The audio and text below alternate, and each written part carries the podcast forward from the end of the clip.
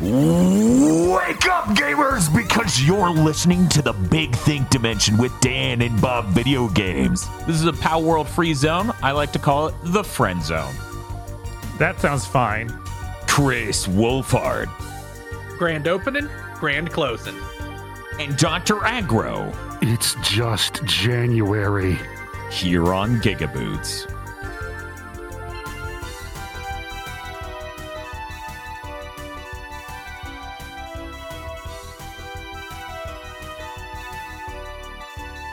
If he's so good at layoffs, do you think anyone should challenge him to a layup game? Like, just so you think you can play ball, Phil? he's like, uh oh. They get him in that Escape from L.A. Uh, basketball court. Yes! That'd be really good. I mean, he's also 60, so I don't think he's moving too fast under any circumstances. Is Steve Buscemi still in the crowd? Of course. okay. he doesn't get to leave. Said he loves a consolidator. Anyways, uh, welcome to Big Think Dimension number 258. Where the title at the top is wrong, the background is wrong, everything's wrong. No. Sometimes Back these in things time. happen. Yes, let's pretend it's a man. Avowed looked pretty cool. Man, th- that's cool that they wait till the week after mm-hmm. their developer showcase to fire everyone this time. Instead of during it, is that what? Well, you're... I mean, li- literally last year they did it a week before the developer showcase. yeah. Well, they shuffled things around. I wonder why we got that showcase a little early. Yeah, I think we got the showcase a week early because hmm. now today is the anniversary of Hi-Fi Rush releasing. Wow, Oh boy. what a great set of circumstances. circumstances acts like it wasn't avoidable. yeah, it does. Anyways, hello everyone. How's it going? Uh, did you know that that is the real thumbnail for this week now, right there, and it's pretty cool. Ooh. You need to go down one layer, bro. There we go. Yeah, chill, chill a bit. Just chill out a little bit. I'm not. I'm not sure how I feel about having this guy loom over my shoulder for the entire podcast you know, when I make these, I don't think about where they're going to be situated. Uh, Bob, should I leave? It looks like your dad's about to ground you. yeah, I'll just go. I'll just, this seems like something that I don't need to be a part of. That's fair. It is going to be really awkward. Uh, I, I played some video games since last week, but I, you know, I don't know that any of them are especially important. Did we play anything people want to hear about last Friday? I don't. I don't know if it's something they would remember.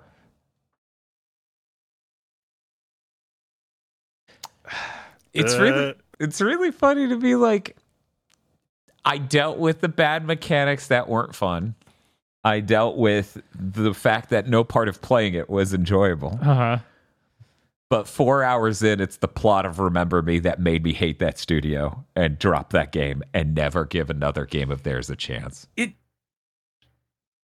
it is one of those things where I I I was watching you play it and I'm like, this is what this is.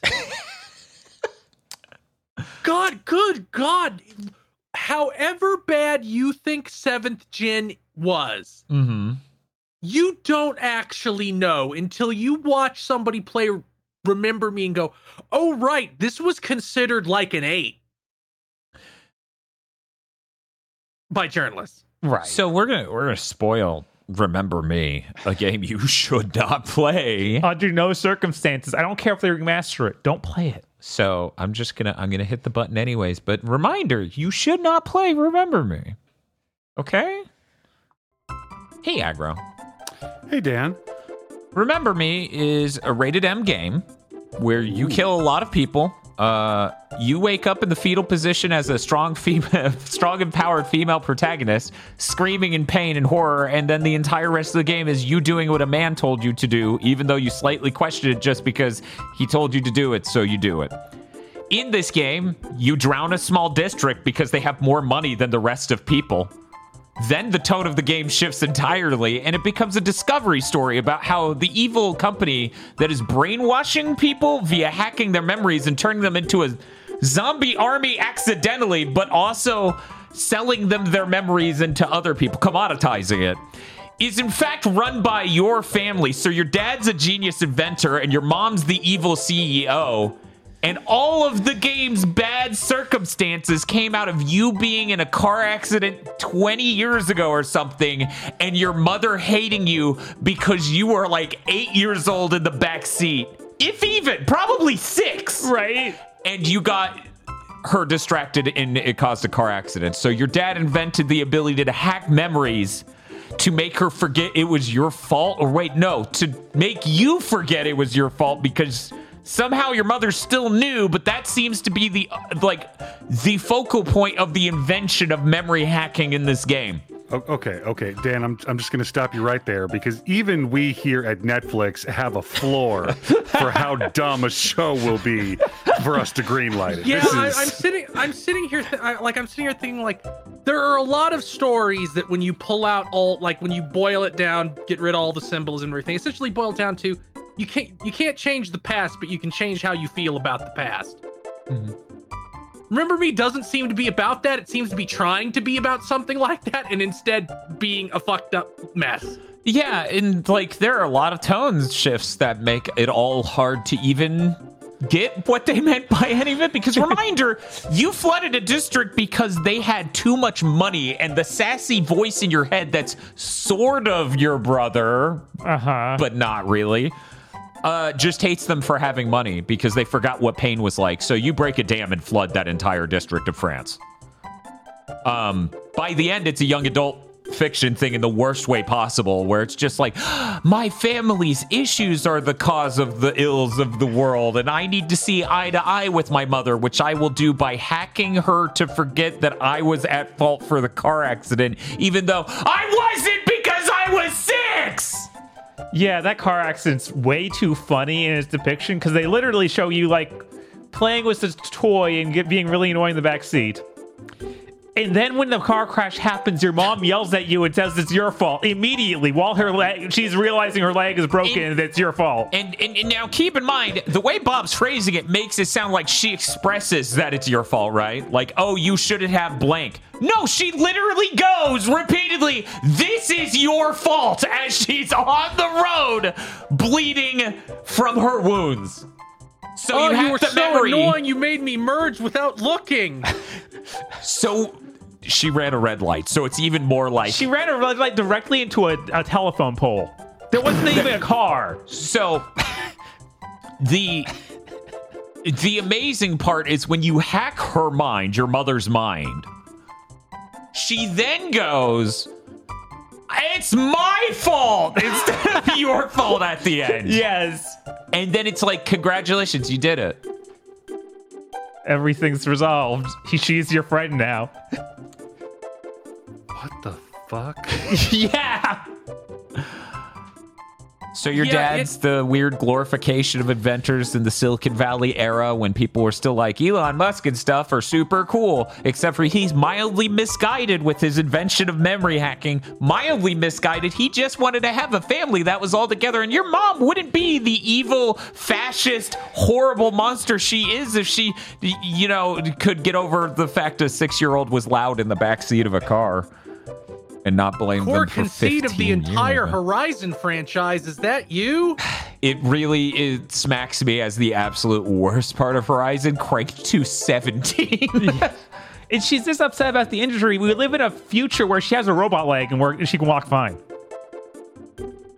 yeah, that was the weirdest part. Your mother got a replacement leg. It's a robotic leg. It works fine. Yeah, it's so it's so weird and random that that's even a thing.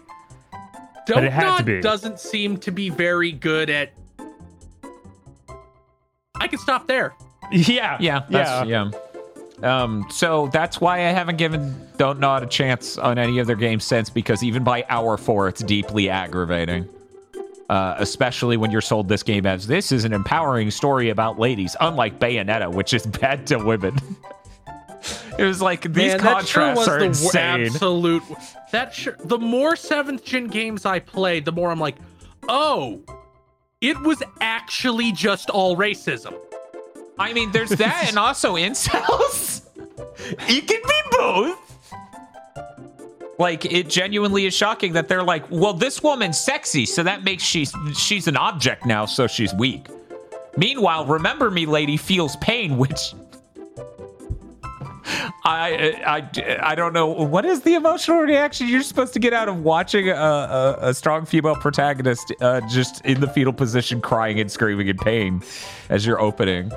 And as I said in the stream, you know, you can open on that and like make that work in the long term, but no. Mhm. No. It does. It does mildly go into that Tomb Raider reboot. Let's hurt her really badly too.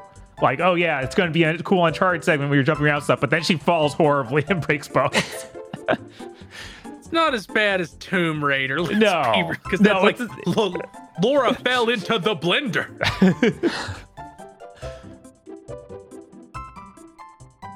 Anyways, that's remember me. So, I wish I so on didn't. the on the like female protagonist gets knocked around angle. Mm-hmm. Yeah. The algorithm has been giving me Family Guy funny moments. And like every third one of them is just a, a jarring and sudden gore spot.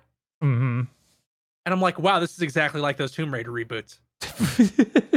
Yeah, it's Where really like she's weird. just wa- she's just walking down the street and then like her leg broke breaks graphically and a car hits her. Yeah, it's really weird. The uh, first episode of the Clone High reboot is also like that for some reason. It's just like, what if the humor was that it was incredibly graphic violence? And I'm like, what? you did that for one episode at the end of the first season, which was to contrast that it was a holiday episode. Why are you doing this? Right now, it's just here in a regular episode. Right. Now it's like, wouldn't it be funny if he had to walk away dragging the bear trap his foot was stuck in and it's bleeding the whole way? And I'm like, no, it just seems kind of weird and distracting. Uh, yeah, I don't know. I uh, don't like Don't Nod. Bob said some positive things about that climbing game. I'm still never going to give it a chance. Yeah, no, all the story stuff in that was worrying, but it seemed like it was controlled fine and was kind of had neat art style and stuff. Yeah, no, it looks nice. Yeah, like I, I, I intend to pick it up if it ever drops down to like half price. But you know, with the digital games, that barely ever happens. I It mean, happens I with see, some. I see digital games drop pretty low in price. Sometimes they even show up on PlayStation Plus Plus. Yes, that's true. Um, but yeah, I kind of hit the same. Like it's weird. Don't Nod had a one and done with me. Uh, Ninja Theory had more than a one before they were done with me. Yeah. Yeah, because I don't know. I didn't play Enslaved. Maybe it's fine. DMC, the DMC is not a good Devil May Cry game, but maybe it's not the worst that I see it. And I'm like, well, Hellblade is a different sort of thing. Oh, it's gonna cure mental illness. Okay, um, this is a bit of a red flag. Uh, and then Hellblade 2 is like, I'm a sequel to the cure for mental illness. And I'm like, I can't even Isn't it- express to you how upsetting that is. Isn't it fucked up how like Don't Nod is like so clearly power scaled below Ninja Theory? oh, yeah. Yeah. Which is weird because Don't Nod's like a weird fusion of Ninja Theory and um, David Cage. Like, in fact, Quantic Yes. Dream did help on Remember Me, which is really Yes. weird. It is stupid in a lot of ways you expect from a David Cage game. Oh, yeah, of course. We just talked about It- the plot at length, that is so absolutely something that would show up in a David Cage game. Yeah, it also felt like it felt like there was some other game that was shoved in there too, because there's the whole like robot society maybe being important, and you even have several robot enemies, and it feels like they never even touch on that. Oh yeah, uh, just just so, for some world building stuff. Uh, uh, at least half of the enemies you fight in this game are giant autonomous robot sort of dudes. Um, there's a scene very early on where you're supposed to feel bad for the robots and how shittily they're treated by the humans, and that's what leads to you drowning that district in Neo Paris. And then that goes nowhere. That's Yeah, the last you hear of that. That's less than three hours in, I think. Uh huh. It was like two, maybe.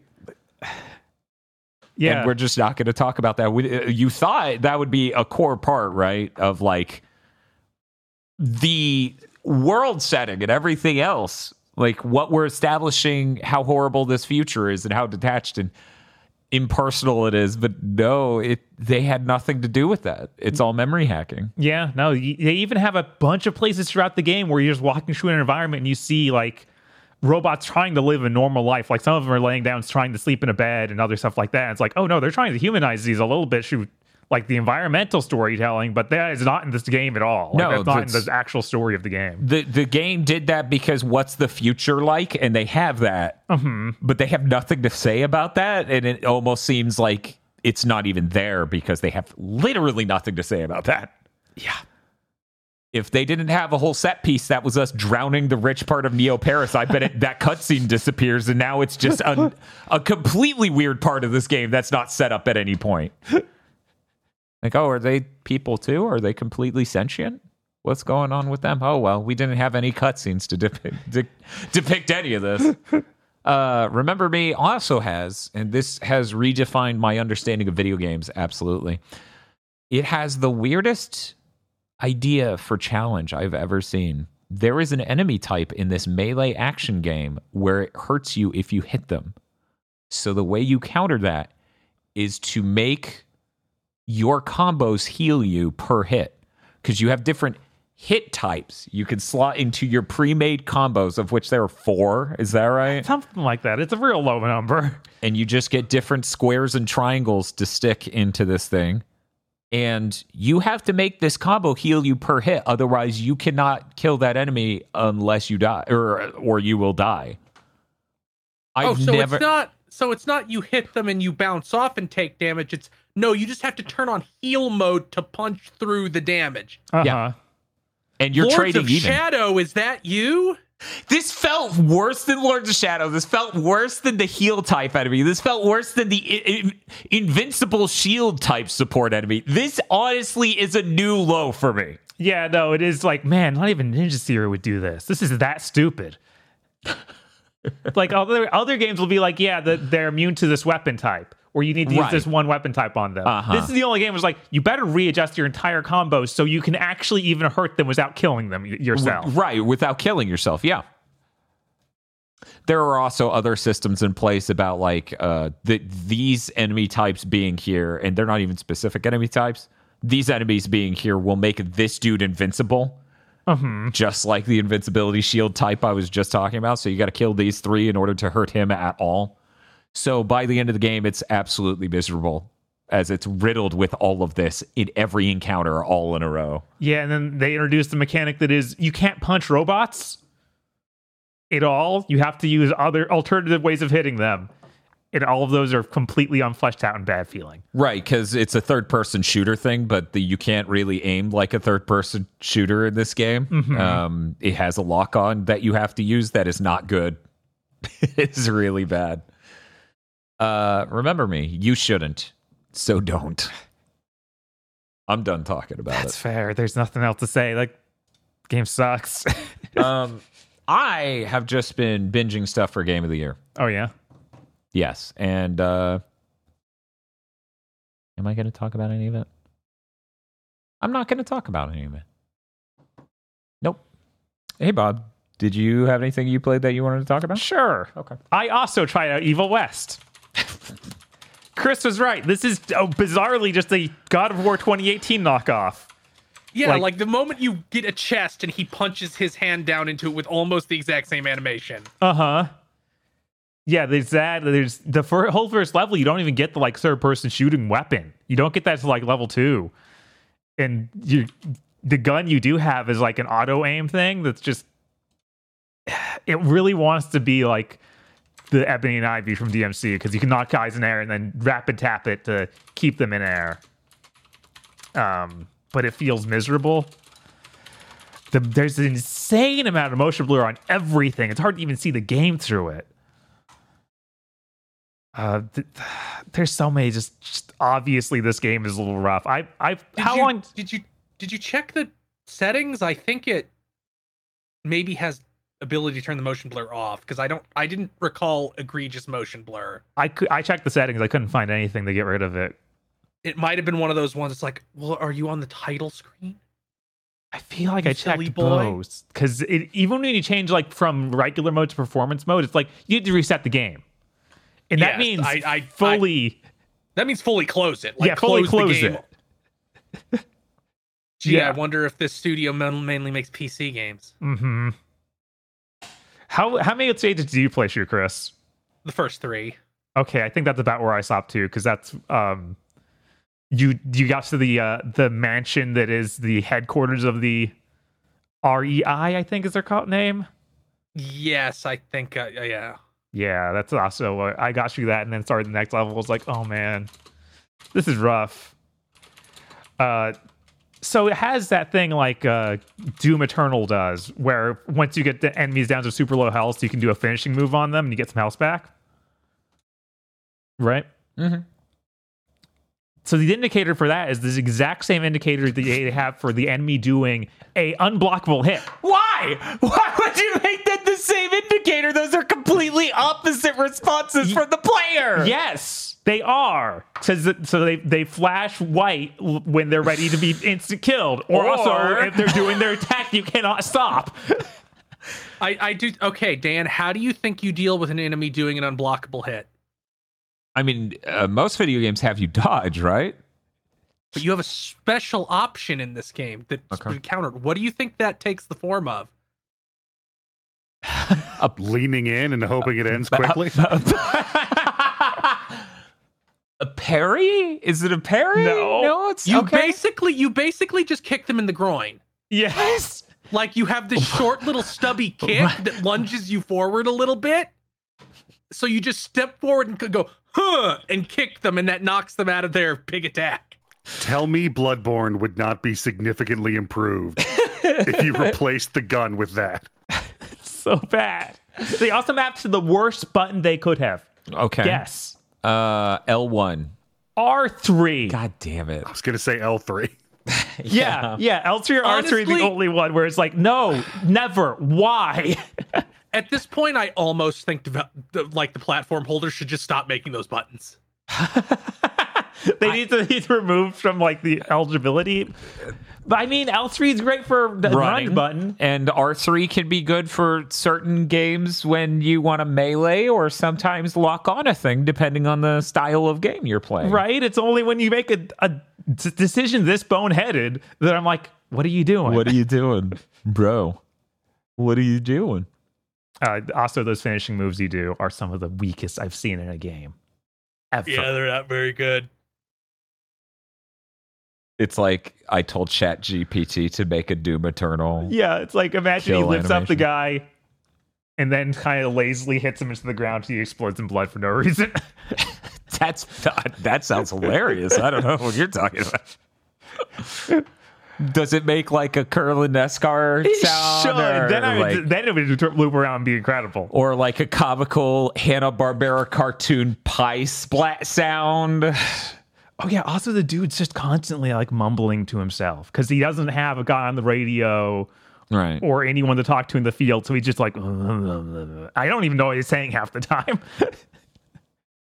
kind of immersive in a sense. Like, yeah, I guess that's what it would be like to be around the main character of Evil West. right. You just listen. He he's next to you the whole time. He's not talking to you. He's just mumbling, and you're like, I have no idea what the fuck you're saying, dude. Something about vampires. I don't know what though.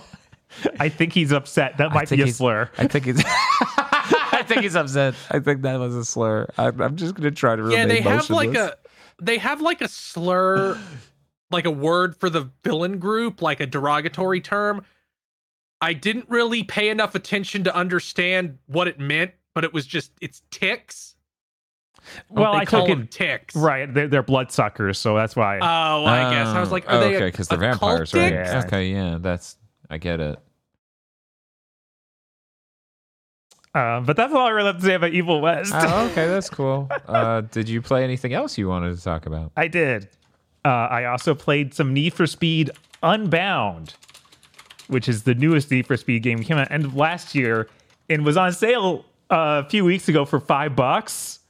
Oh, jeez, I knew that didn't do great, but Jesus. Right? Hey, you know what might help that do great? If you gave us a heads up on it coming out, showed it at any major convention, Yeah. put your back into it ever. No. What is with these? We gotta talk about this. What's with these giant publishers and every single time they like screw over a genre or a franchise and then they go, well, that doesn't perform well.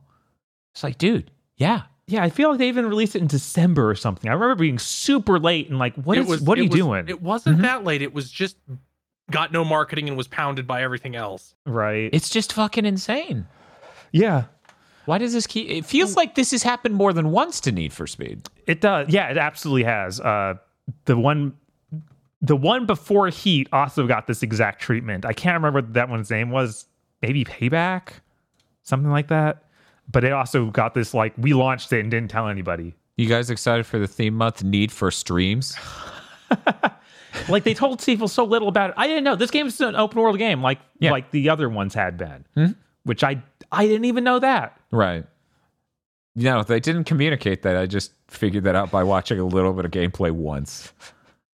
Um uh yeah it's it seems all right it has the the like uh cartoon aesthetic for the main characters and then the cars are still super realistic Which is a little weird. yeah, Yeah. it's, it's a little weird they try and like fancy it up by having a lot of other like uh street art and stuff appear around your car for stat speed lines and things Yeah. which is pretty neat looking but it never like when you see the anime dude inside your uh like inside your car it never quite looks right um I was able to make uh, Takumi from Initial D my main character, Oh, that's good. That's good. and by That's that I mean they had they literally had him, but with a beard. So I just took the beard off and changed his hair color slightly. And I was like, "That's him." Okay, I'm going to cover something real quick. You said it was last year.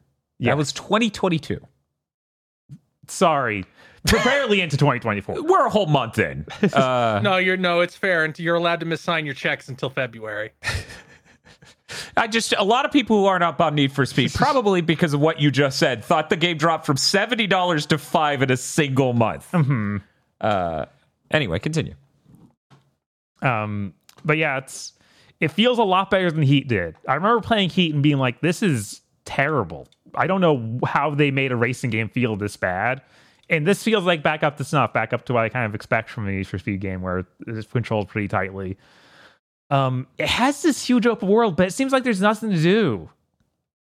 I don't know if I'm just too early in the game. They don't have any like. There's one I mission hate- on the map. I hate games that do that. It's, Yeah, it's like, like- there's nothing until you do so many of that type mission type, and then we'll unlock like things to do. Right? And I'm like, oh, cool, I'm bored for now. That's awesome. What a smart idea. yeah, I played for over an hour, and it's like, guys, let the leash off. I want to play the game. I don't want to go do your in your single events you have unlocked at a time, and then go back to my garage and have a cutscene that's kind of bad.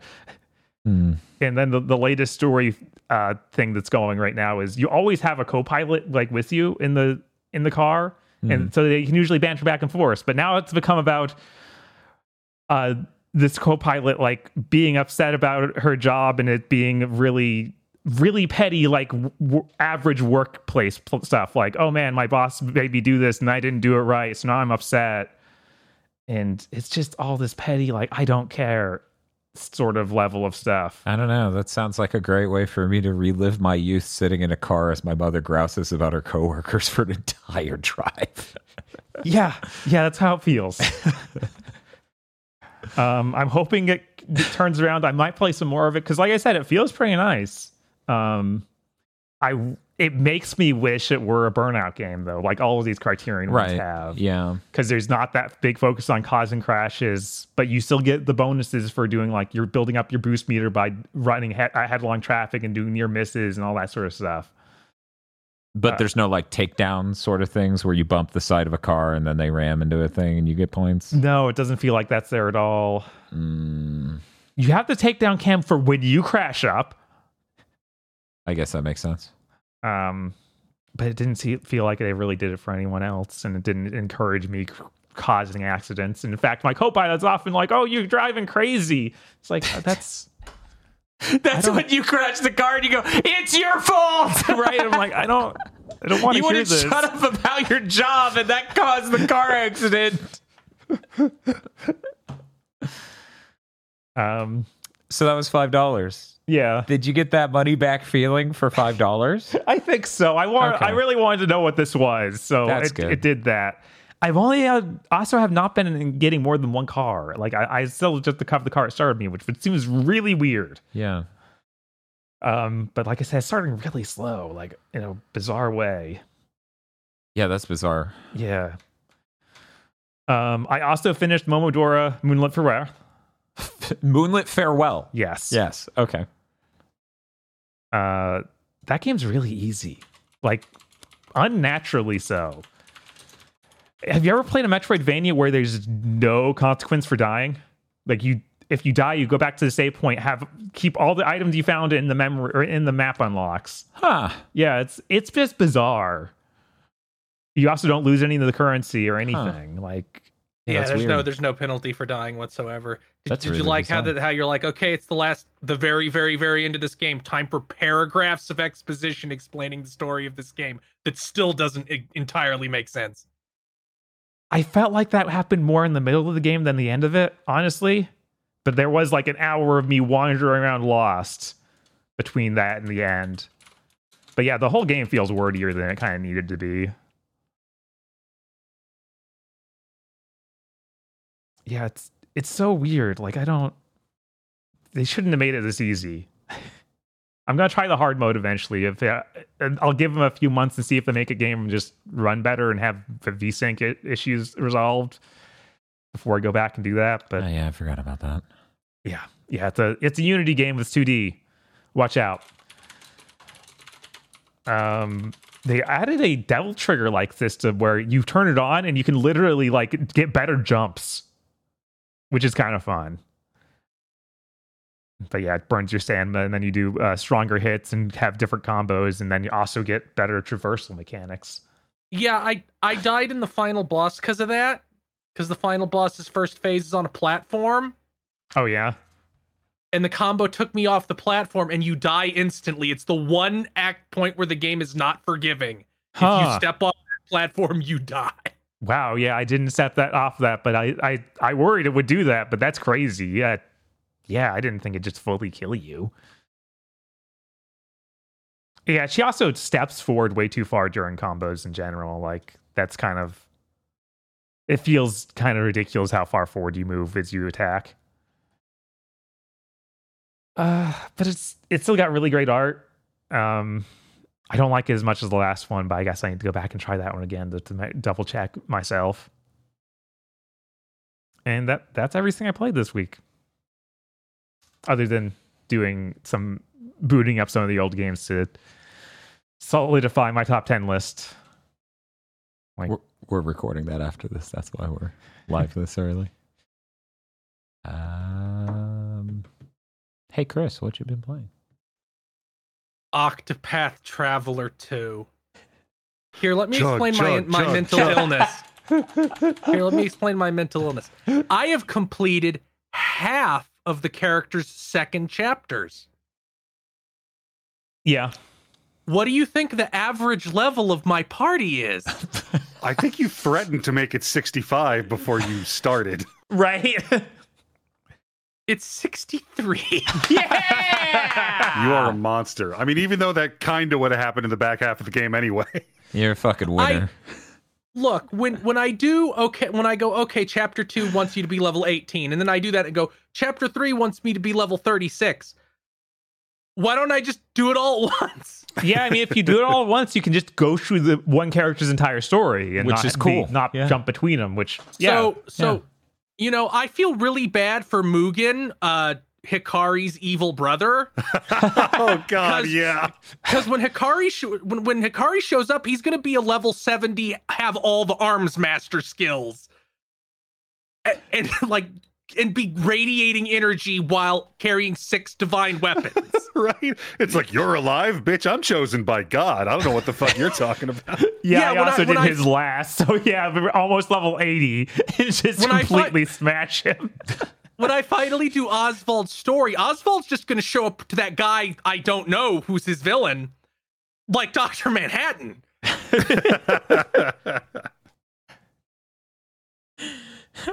I'm still upset Harvey was real. Should I have hit the spoiler? No, I don't think, I because don't they- think it counts when it's in the first second. okay. Yeah, It's just a thing me and Bob had concocted together. Right, because the way he's introduced is like that cannot be real.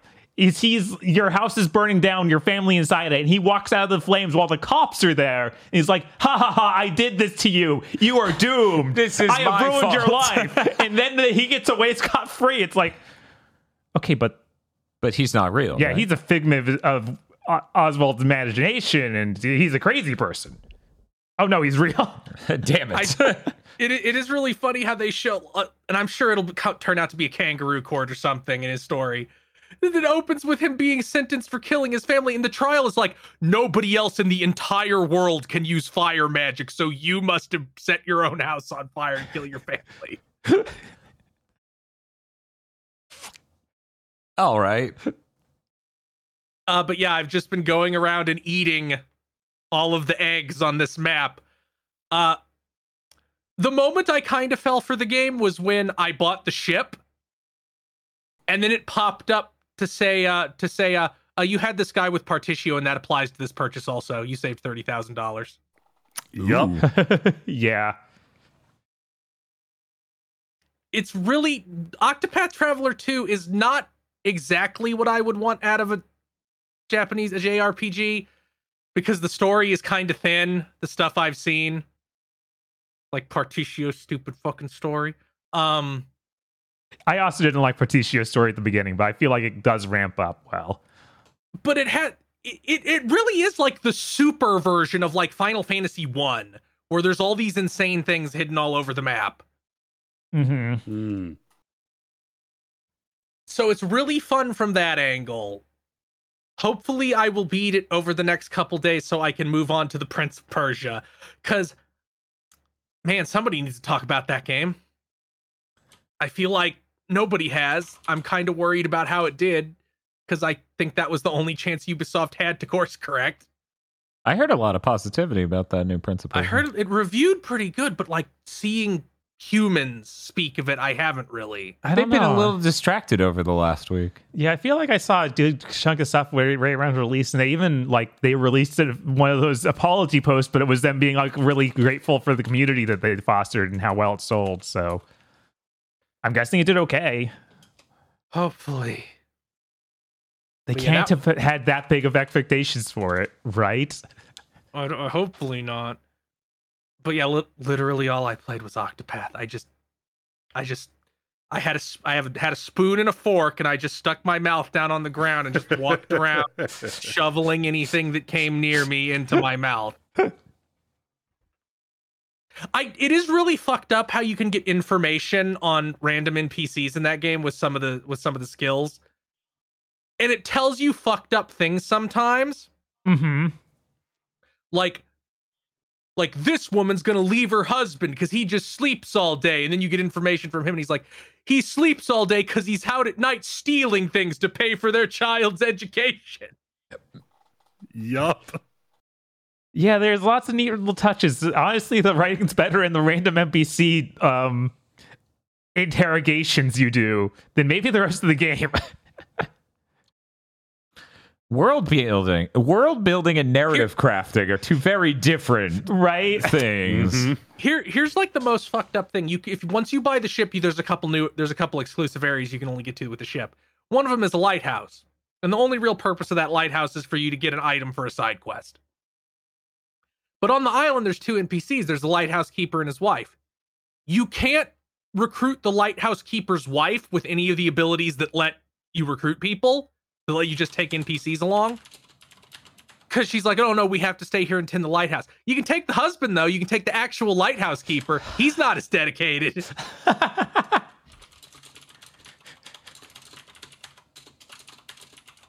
so I just thought that was very funny, but li- literally just Octopath, nothing but Octopath. Aggro, Yes, sir. what have you been playing?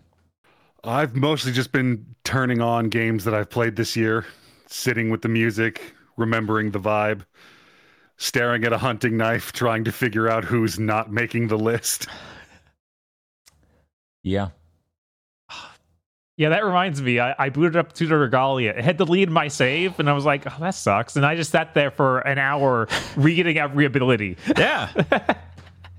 it's that game. Yeah. My my highest priority post game of the year is to edit the Unreal Engine VR injection mod to see it actually work because people say it's really cool. It actually works on that game, which is surprising as hell. hmm That game was already peak aesthetic for me. Now in VR, Good lord.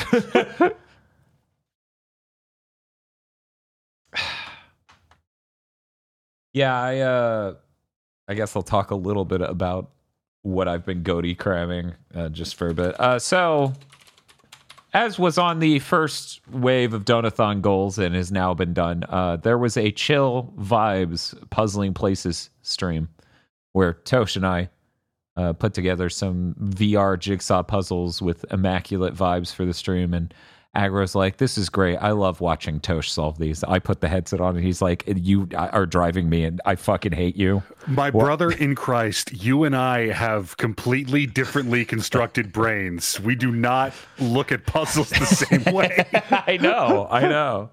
It was really funny because I saw this coming from a fucking mile away when he was like, "This is great. I love watching Tosh solve these," and I'm like, "I know what's gonna happen." uh, for anyone who hasn't seen it, that stream's going to be up on the uh, VOD archive soon. Um, Puzzling Places are really great in a way that uh, is completely unexpected for me. Just because I I was never really big into jigsaw puzzles themselves, Mm-hmm.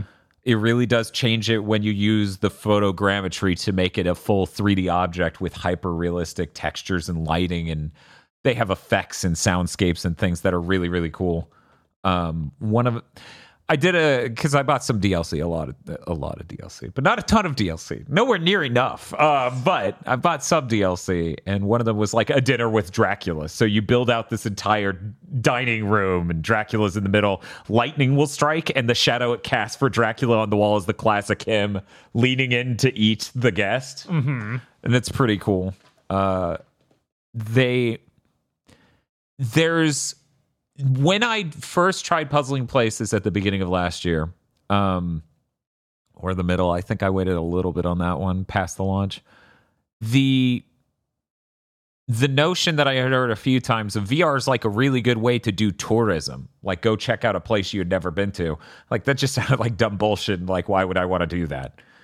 Uh, trying puzzling places, I was like, no, like this is even this is already giving me that experience because they'll do like a church from certain countries, uh, an old hunt, an old haunted house from Russia, Mm-hmm. all these other things, and it's just really cool getting to see these different places and it just getting to analyze them in such detail. It's really, really immaculate as a game and in a genre I've never ever engaged with in any format before. Like the only thing close to it I can think of is you know they make have you seen 3D jigsaws? Those exist.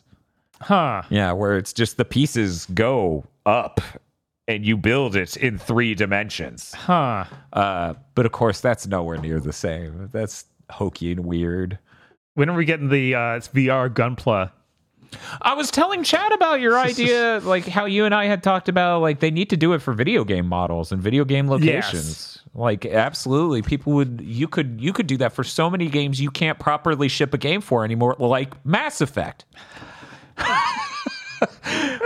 or Mega Man stuff. You could do so many things, and that would be neat. And maybe they see that as beneath this game because this game, its experience and stuff, is very zen. Maybe that's a bit too gunpla, a bit too that sort of thing. It could be its own standalone game. Like it Yeah. legitimately would do bank. Yeah. Like Absolutely. one hundred percent. It would basically become its own rock band at that point, as they have to license, you know, properties and things Mm-hmm. in order to make their own DLC. And Just staple an entire gacha system on the back and tell people they can build their waifus. Like, oh, that's a shame. You didn't get the gold SSR version or whatever the fuck. I don't know. Gacha terms. um, but yeah, I did some puzzling places. I also did Walkabout Mini Golf VR, uh, a game that I had spent a few months not playing. Um, hey, hey, aggro. Hey, Dan, That game's really good. it really is. I'm very excited for our upcoming stream where we do Walkabout Mini Golf VR with uh, Giga Friends because for people who don't know about Walkabout Mini Golf, the experience of being in these golf courses is great because it is the thing you constantly wish for of like mini golf and putt putt, really great. But what if you could make it more video gamey? So you do that, you have the immersion of the VR, and then on top of that, these environments get to be stuff like the island from Myst or an absolutely amazing like Celtic la- mountainscape. I don't. It's fantastic. Uh, And the weird thing is, like, it's not just the golfing that is the fun part, which it is the fun part until Aggro misses a tiny putt and starts screaming in his house. It's uh, true. He's right to say it. Uh, there's also like when you do the easy mode of a course, there are just golf balls hidden in the environment that you need to do like an Easter egg hunt for. Like there's one per hole. But when you do the hard mode, they actually have a much more involved story and unlocked path for you to discover what the events were and all this other things. It's like a legitimate quest for you to discover the story of, like, say, the pirate island, where you need to figure out how everyone died.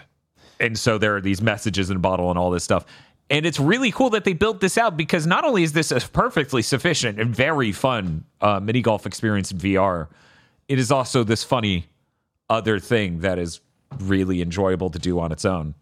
It is the only fusion mini golf slash Easter egg hunt video game I think ever made, and it's a really brilliant combination given the space it's in. And uh, let me tell you, it would go down quite a few points if I couldn't point my golf club upward, hold the stick up, and start flying around like a fucked up Mary Poppins.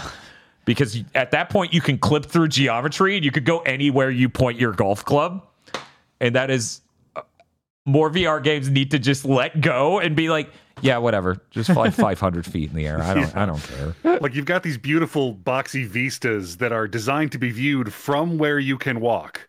And the moment you start flying, you can just get inside and around and behind shit. And they're like, yeah, no, we're not, we're not crazy. We're not building 200 miles of bullshit so you don't break your immersion. right. They didn't like model the rock underneath the river flowing through the mountain. It's like, no, you went under the water. There's nothing down there. it's really good. I enjoy that game immensely. Uh, aside from that, I'm trying to think of other things because there were there were a lot of VR games that I went in and checked again. Um, which of course you'll hear more about that on top ten. But uh, and there were other games too. But I think that's gonna do it. I think that's gonna do it. Aggro, did you want to talk about anything you touched on before we move on? Uh, I did, despite my uh, grim prophecy to the contrary, actually remember to sign up for Honkai Star Rail on things other than PlayStation. After 30 days elapsed, I was able to use my email because their system is very well designed. Uh huh. I'm glad for you, or sorry that happened. uh, It uh, it sure does uh, run on my phone. well, crazy. How do they do it? Since it's turn based, that actually seems better for the phone than I would. Yeah, the, I would def- definitely rather play that than Than like Genshin. Yeah. Mm, yeah, no, yeah, Gen- Genshin already feels kind of Genshin in terms of game feel already sort of feels like you're using virtual buttons to control it somehow, even with a controller. so I can't imagine how it feels when you're actually using virtual buttons. Since Honkai is basically um, an enormous series of nested checklists that has a graphical interface put over it, the ability to immediately turn it off and then pick it up on a different screen is not something the human brain was designed to cope with in a practical sense. Uh, there is no biologically inborn defense against it. Uh, what what what I'm saying is, uh, go on without me. Uh, remember me as I was. Well, no, probably tell people I was better than how you remember me. That's That's what you want? We don't. Yeah, like not not not just for me, but for them. It's kind of depressing if you were to accurately recount how I was as a person. Maybe punch it up a little in post. How many feet tall? Eight. He was eight feet tall. He had so many charities. He ran them all very clean. The impact aggro had on the world's unspeakably huge. I will now stop saying any of it because there's so much more.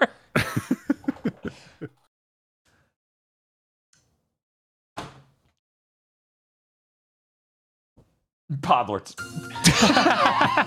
Oh fuck. oh fuck! All of my charities.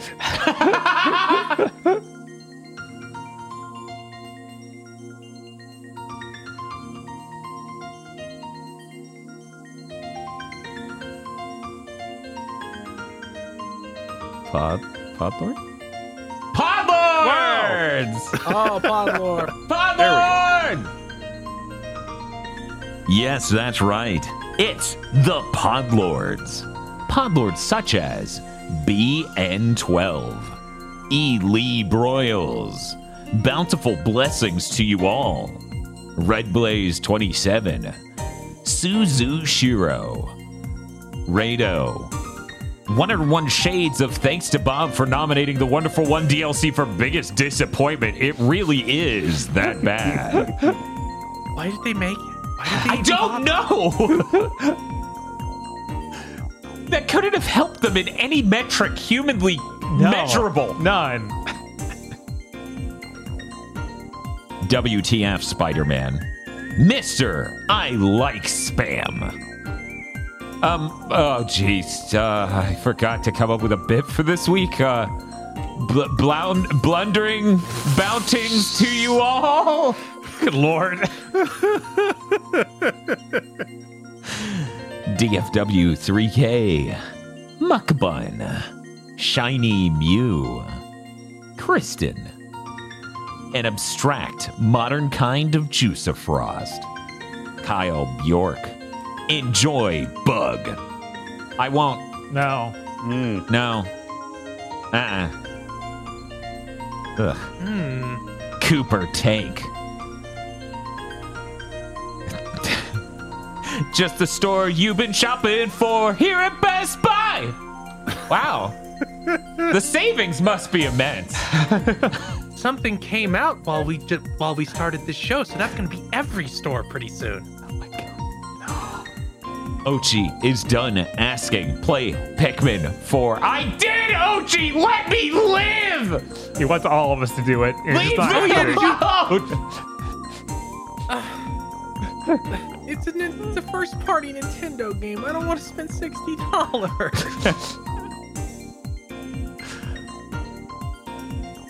Indigo Sykes. I don't know who created Palworld, but I want to figure out how to get them to take a Palworld to the polls. that is about the level that uh, Joe Brandon's campaign is operating on at the moment. I uh, I appreciate that this is what he says after he takes the Mortal Kombat versus DC piss. Yes. Dundori issues. I, I'm sorry, uh, gifts do not embed. Uh, somebody, somebody put that horrible steamrolling extra dimensional monster Oh. from Pikmin into Mario Kart. That's what that is. it is horrible. That thing came back, and I'm like, you again? A bunch of raccoons trying to get into your house. Well, that's not good. There's nothing in there for them. Burly brawl music plays.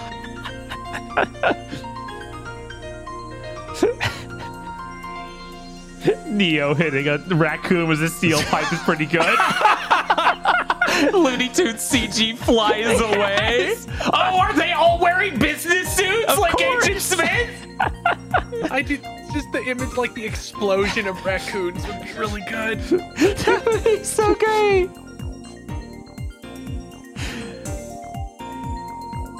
Shinji 16 and would like to remind you that you matter, you are valid, and you deserve to be happy. AG's Magic the Gathering lore? Got lost running from battle, met Cyclops aggro, and ratatouille'd him to battle against the metal necromorphs.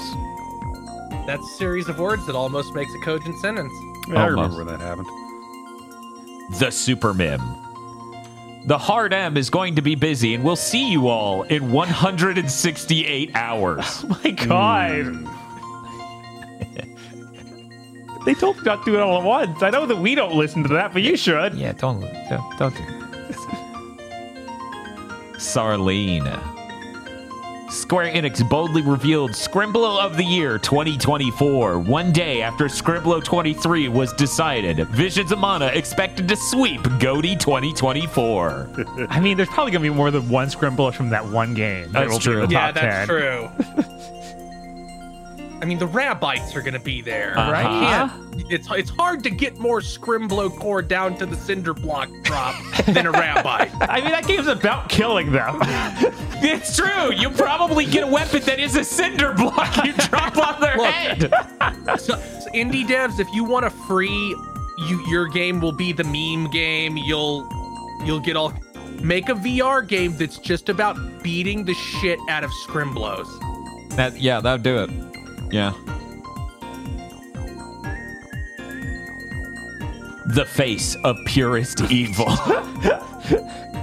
Good lord. Uh, it's the it's the face of purest evil. Was that not clear? I'm like, is that one of my sketches or is it a Palworld? this is as Bob remembers uh, Z- Zatu, right? like it either wants to sell me cereal or teach me a foreign language, and I'm not sure which. Bir- birds, dude. It's true that birds don't have souls. So Pleochrome, Krungle Spum, chairman of video games family, Dan Video Games, ready to throw down on a certain retro island just in time for Yakuza 8. I don't even remember the mask. That must have just been Halloween, the past Halloween, but I don't remember it. At all. Uh, I only pulled it out on stream for two minutes once, and uh, apparently you got screen caps. I guess, yeah. That is for for our Bleach month when we finally finish chugging Bleach and we get to play all the Bleach games. Hopefully, there'll be a new one by then. Hopefully. Yippee! And it'll even have our boy. I don't know about that. I think that's a little bit unlikely. Yeah, if they do a new Bleach game, I don't think like I don't feel like Jin Kariya is making the cut. Maybe after two seasons maybe- of DLC. Oh man, imagine if Jin Kariya gets the Broly treatment, like he's made canon and redone. Oh my Yeah. god, that'd be incredible. Yeah. Except he's two women now.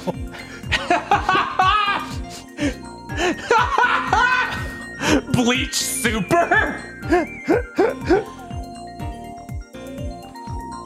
I'm just about, and life is a nightmare. I'm just about, I know that it's not fair. Oh my god. That's pretty good. Not quite as good as the one that was uh, Linkin Park's in the end. I can't wait any longer for Final Fantasy VII Rebirth, so I'm going to freeze myself. Butters, you are to unfreeze me one month from now. Hey, did you know that that joke was for, about the Wii? Yup. Castti and Ochette have the same dub actress as Makima and Power, but not in the order you would expect. Holy shit. This guy hallucinates getting cucked and is literally the biggest cuck, and he still gets cucked out of Game of the Year's biggest cuck! Well, see, the problem is he's merely the largest cup. Yes. Look, if we go by pure weight, there is not a three hour long cutscene about him being a cuck. There is a three hour long cutscene about In being a cuck. yeah, see, it works like territories, right? Uh, and that's his realm. That's Ed's realm, and you just can't move when he's in court. Why did I get the flu immediately after making that Podlord name? Arthur Pendragon. Out of bleach gags, so I'm just gonna have you read Yu-Gi-Oh card names: Majestic, Red Dragon, and I stubbed my toe on the doorframe. ah! Thank you very much to our Podlord. Thank you, podlords. Thank you, Lords. Podlord. Thank you, Podlords. And if you'd like to become a Podlord, you can go to our Patreon at patreon.com slash gbpodcast. For as little as $5 a month, you get access to many benefits, such as early access to Chugging, Bleach, and Pokemon Go to the Movies, our two monthly anime review podcasts. You also get extended content and bits and bobs from other shows when indeed such content exists for you to be given. You also fund a monthly show, either a private show about us watching a good thing that you vote on and then we watch and talk about it. This is Jackie January, so you get to vote between four Jackie Chan movies and we have to watch one and talk about them. Or realistically, we'll watch all of them and then talk about the specific one that won. that is way more realistic to what's gonna happen. And on other months, alternating months, so the next month, uh, you'll just fund a show where we watch a horrible thing, and you and patrons get an exclusive commentary track for that horrible thing. That's pretty good. And there's lots and lots of commentary tracks already available for horrible things you don't want to watch, such as X Men Origins Wolverine, Remember Me, the movie that's secretly about 9 11, and more. That's patreon.com slash GB podcast. And it always helps immensely to tell your friends, rate us on Thursdays, rate with a T on your podcast app of choice, and like, leave a comment, and subscribe on YouTube if you listen that way, especially subscribe. That one's important. Uh, Patreon.com slash GB podcast. Hey, Bob, Hey, what's up? I have a powerful statement. Yeah. Listener, this is not a plan. It is just a name I thought of. Oh, no. Bob, Yeah. Michelle Yovember. It kind of works. it kind of works. We got news! Oh, no. Yeah. Yeah, we don't exactly have good news. But we've got news. We don't even have a ton of news, but we got news. We do. Are you all, don't you feel lucky? Are you not appreciative? E- Every bit of news that, that I, all of Bob's first. We have to buffer. we have to buffer the, and the nightmares. There's going to be nothing but nightmares for apparently the next four years. Yeah. Yeah. Sure, I'll go. Um, we, you know, that uh, Inti Creates game that was got announced last year, Umbraclaw, where he plays a little cat that's uh, undead or something. yeah. Uh, that's coming out May 30th. It's going to be on PS4, PS5, Xbox One, Xbox Series, Switch, and PC. Cool. So it's uh, basically everything. Yeah, I think so. Yeah. So that, that's neat.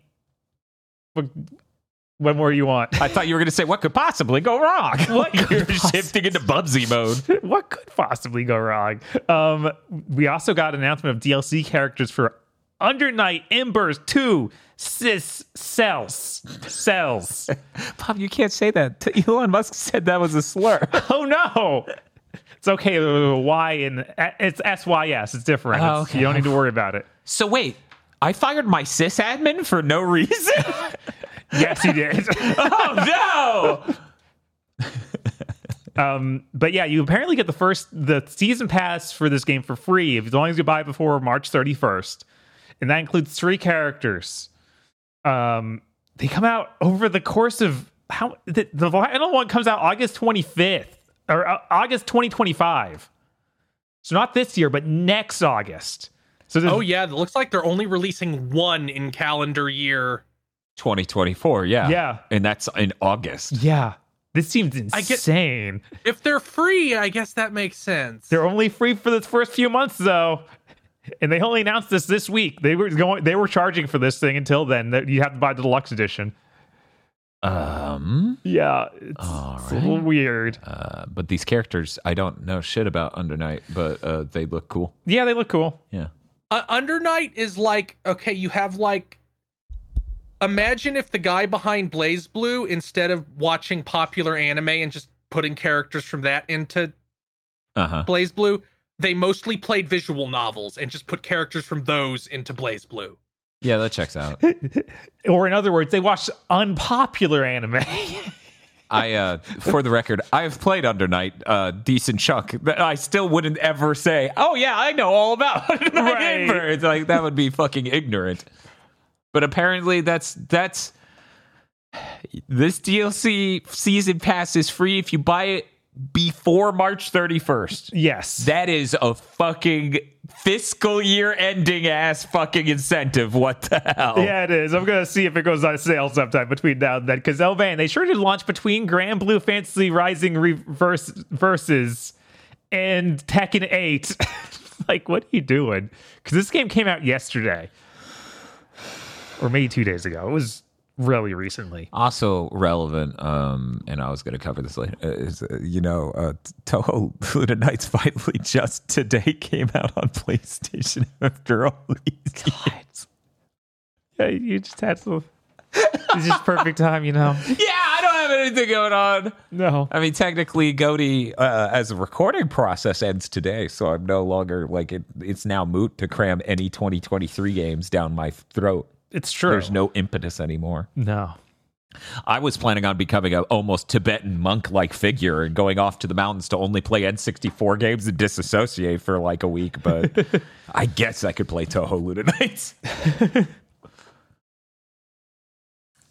Um, and then the last thing I got, uh, there are rumors going around of a PlayStation event that's going to be sometime in the next 15 days. No. No, I'm Twitter guy who who needs to make his entire thing being like, you heard a leak about a, a thing that's predictable like clockwork? No. No. No. I have these things that'll probably be there. Uh, go ahead and say it. I'm getting ready to quote tweet. Uh, the DS2's full title is actually going to be Death Stranding 2 on the beach. is, is the is the is the fucking cover gonna be like Norman Reedus in a speedo on a towel? It's gonna like the look like- sunset behind him. I hope. It's gonna be like our thumbnail for the podcast. what in the world? Okay, cool. And sure. That was a Neil Young album, I think, and I could easily see Kojima just being, yeah, I, I just took it. Yeah, This is a great name. it is. It works. It just works. Um, and then the other thing is a new release of Until Dawn for PS5 and PC. Okay, That one, makes sense. They're doing a movie. one cool. Two, um, you motherfuckers charged sixty dollars for that or seventy. You're gonna look bad. Yeah, this They're better gonna be a charge seventy. They're gonna charge seventy. They'll probably have an upgrade path if you already own it. But the point is to put a PS5 box in stores that people will buy for seventy dollars. Mm-hmm. even Like if that's it should why be it exists. right. Even if it should be forty at most, Right. because they they shouldn't be Well- doing a graphical upgrade. Yeah, I, I feel like if it like this had like something like Until Dawn has the highest chance of being a really egregious case of we updated and fucked every single thing up about how it looks. like it just looks entirely wrong now. Uh, maybe. I know at very least uh, when you get it running 60, I think just by running it on the PS5, a lot of the physics and stuff are hard coded for 30. So your character will move around at 60, but then the the lantern they're holding will be 30. It looks really weird. Right. Um, so, you know, they're going to fix that one problem and then charge $70. Yeah. Cool. That's so cool. Uh, but you know what I want? Here's hmm. what I want. This is like I've been wanting this for a while, but there's no hard justification for a video series or any content plan around it. But it absolutely would be useful and interesting information. I want something that measures power draw out the outlet because I want to boot Until Dawn uh, in PS4 mode on the PS5, uh-huh. and then boot the hmm. PS5 mode and see like how much harder are we really utilizing how how how how much better does this work? Yeah. And all they'll, they will do literally anything other than re-release Bloodborne. Yeah. Anything else? Literally, yeah. Anything. literally anything. Absolutely Uh-huh. anything. Yeah. That seems insane. Somehow it's going to come down to it. It's going to be like, okay, we can either re-release Bloodborne and fix it for modern platforms, or we can fuck Bob Video Games mom. I hope you're ready, Bob. they will. Yeah, now that we now that we know how much that has sold, them not doing it already just seems like Jim Ryan might have been insane. It honestly, it's either that or there's some legal reason that FromSoft's like, nah. Yeah. Yeah, I, there I- either have to be some bizarre barrier or Sony leadership was just wildly out of touch. right. Like I it- thought he was going to say wildly racist because be, I mean, that's you can't be out I- of touch with I'm- your own sales figures. They're on a spreadsheet in front of you. well, yeah, but that was only seven million. Well, why don't we make another Horizon port? That that that game sold fifteen million.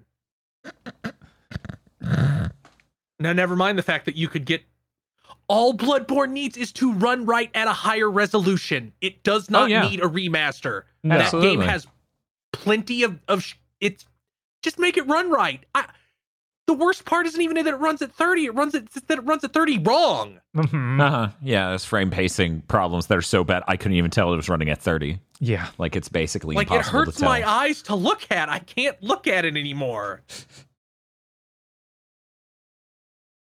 But yeah, these uh, leaks come from reliable leaker Dealabs or Billy billbil-kun. hmm Um, so he apparently gets this sort of stuff right frequently. yeah, I don't, I don't doubt this for a second. Yeah. all of that sounds correct. Right, like that feels like completely believable that stuff.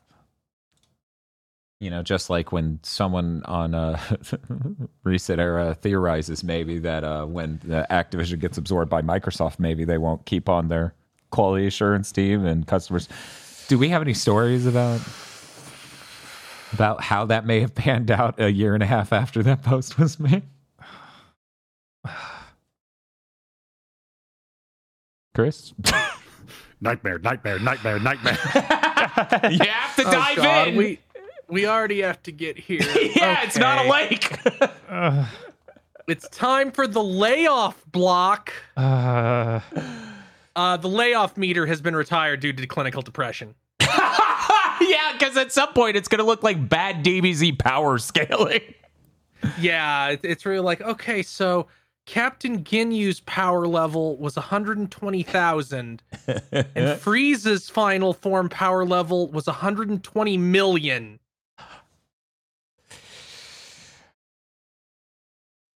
Uh, this was a GameIndustry.biz article. Basically, a bunch of executives were like, "Uh, you can expect the layoffs to stop around 2026."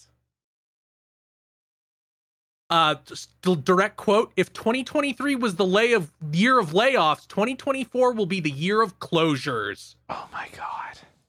and they specifically were like not just games like you guys should expect uh, tons of game publications to just vanish I mean, yeah, Yeah. we've been seeing that happen over a decade. Whereas we had a few years there where gaming was just like, this is going to be big forever. This is a healthy industry. And it's almost like we have years of this exact podcast going, you are heading towards a crash on an almost weekly basis for years now. hmm This sucks. Yeah.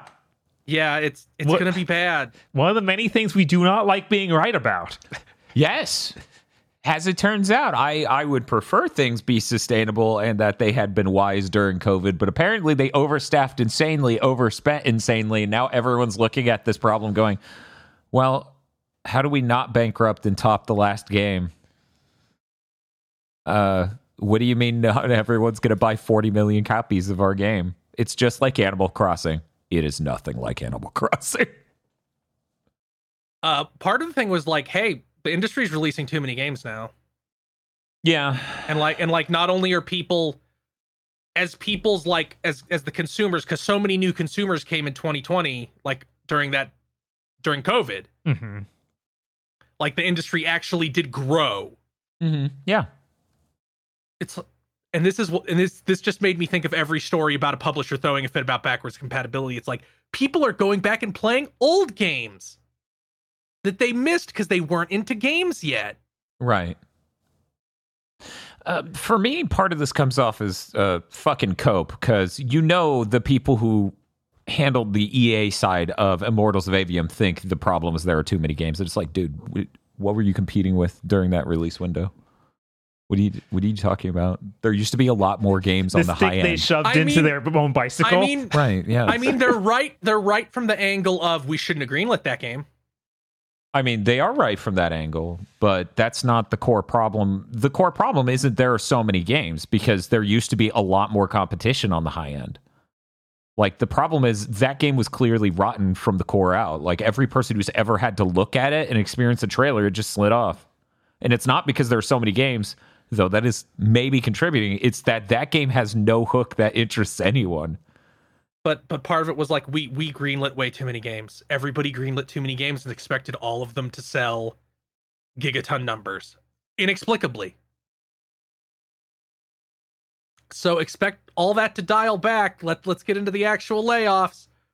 Riot lays off 530 people or 11% of their workforce. It, they they did a they did a big blog post and lined all the benefits people who were being laid off would get and they seem a lot better than most of them. It's not the we fired you on the last day of the month. You have no health care now. Yeah, it's not the also sweeping things of like, oh well, we, we meet the bare minimum of what your country requires. yeah they specifically were like this is what we're gonna this is what everybody's gonna get. In some places they'll get more because of local ordinances and whatnot uh they basically were like uh all those single player games bombed here's a pop quiz if you didn't see my poll on Twitter asking this exact question. How many of those games are there? Now, before I saw the answer to this poll, well, actually, Bob, did you see the answer to the poll? Do you know the answer? Oh yeah, I know. Okay. Yeah, Agro, do you know too? I feel like I might have seen it. Okay. Okay, well I'll just say it. I got the I'll, I'll chat can play. The options on the poll were it was how when the last one of these games, which ships like February 14th, I think, when the last one of these single player focused League of Legends games launches, how many will be will there be? Under three, four, five, or six? I, I would have chosen under three because I think it would have been three, and I would assume, given the numbering, that would include that, right? So Yes. that's what I thought because you imply that there is yet another that would ship on February, whatever, Uh huh. and thus that would be the third in my head. Hey, Chris, how many are there? six. Yeah. We record a podcast to cover news once a I- week, and we did not. Yeah. I didn't know. Apparently, over half of them existed. Yeah. Only two of them got any marketing. Even that got so little I didn't know they released.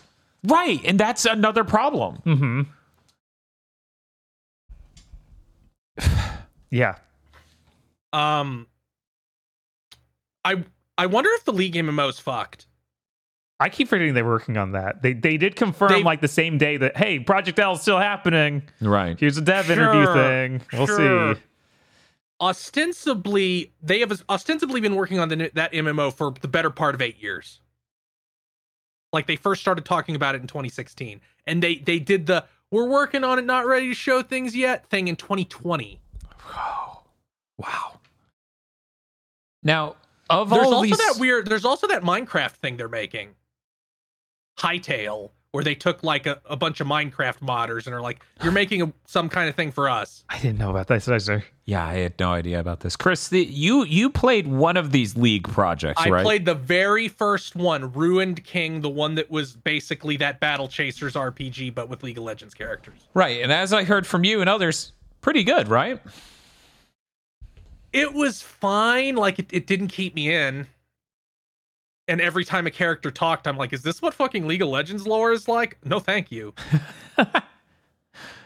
The- the- he, he says that because the person you talk to the most is Tarek. It, it, it had a really it had a really really bad map like the map was atrocious it did not help you navigate at all like it was that level of bad hmm and there was it got on my nerves because every character had wildly different mechanics but they gave you too many of them so it's like i don't want a party of nine characters that all play entirely differently in this turn-based rpg where i only have three slots Hmm. like it just kind of felt bad Yeah, this is insane though. I genuinely can't. Like they they all slipped past us. Yeah, no, I I also knew about the one where he plays the time controlling kid. Um, yeah there was, yeah, the, there was that one was an MM, uh, that one was a metroidvania Yeah, and I wanted to try that, but I didn't know it came out. Right, and that's the thing. It feels like Riot felt like they were above partnering with anyone for these announcements. Right. And that's the thing I kept saying about E3 going away is like you are not above having an E3 game industry. you mm-hmm. need a tent pole for people to pay attention. Right, because they can get things out to people that play Riot games, but they need to get those like those people who play League are not Are- the only ones. They right. can, it's like the Epic those. problem of like people who bought, installed the Epic thing to play Fortnite are not interested in Alan Wake 2. That's not a circle. No, A tiny fraction of them, maybe. and you're they even get the cheat a little bit by, by having the same characters, but obviously it's not the same kind of game. It's not going to appeal to those. Right. people. Yeah. Yeah, I don't know too many people who are huge into League of Legends who was like, I love Metroidvanias. Right. There was like a Diablo like one too that I never saw Yeah. anybody discuss. Yeah. The problem was they released three of them last year. hmm Yeah, that's insane. Yeah, though they just kept piling these things out. Like in that that absolutely them greenlighting that many Riot Games League of Legends projects, that is gross like exuberance, right? That's irrational. Um uh in the case of like cuz I you know, and I don't want to just get stuck on this point. I don't sit there and look at what EA's doing and be like, they greenlit too many games. It's like EA barely ships fucking dick.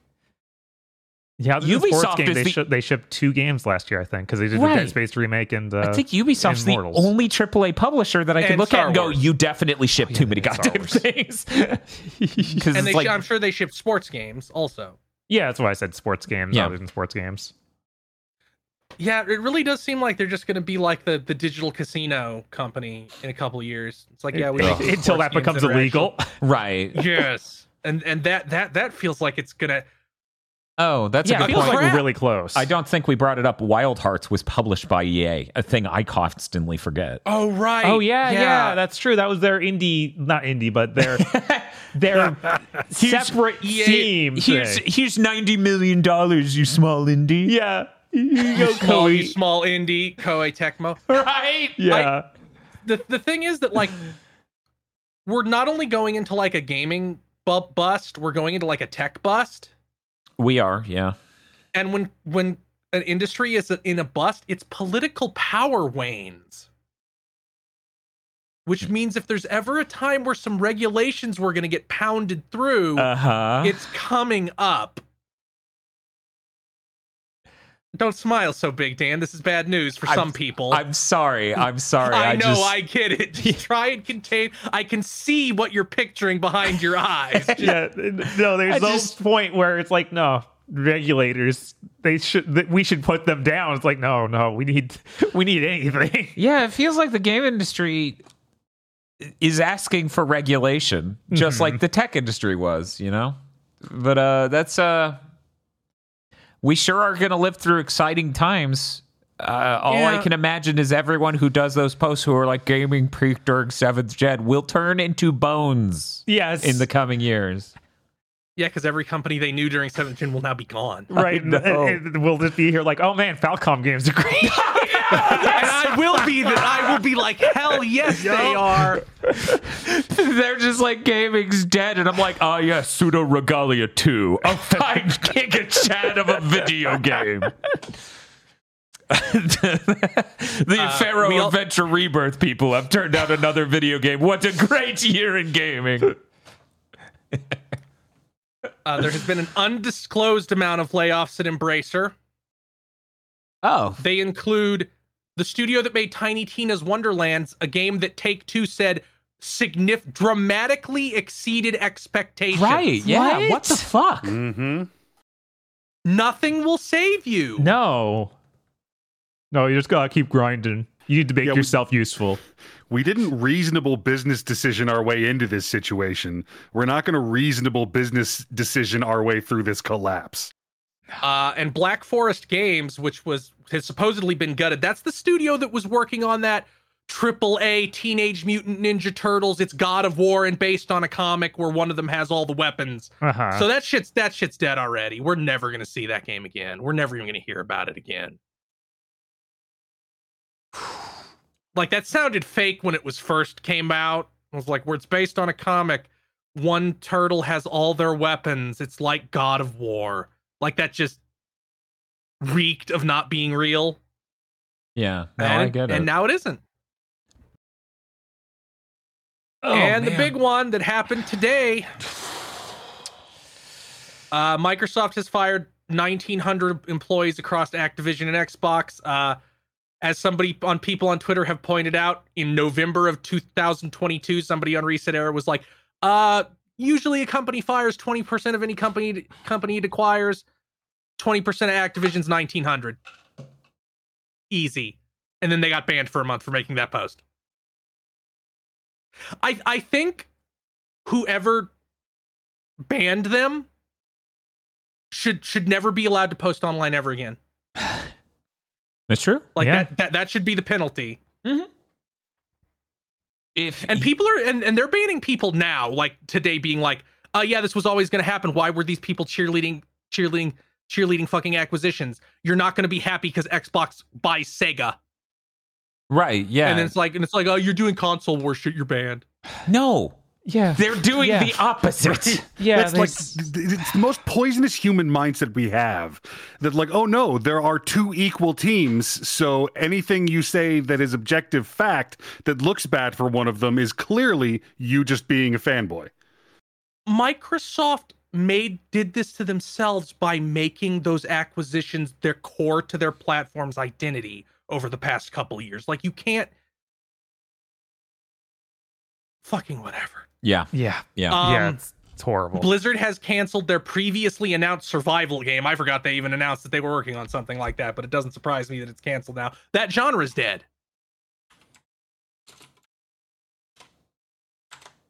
well, not too dead.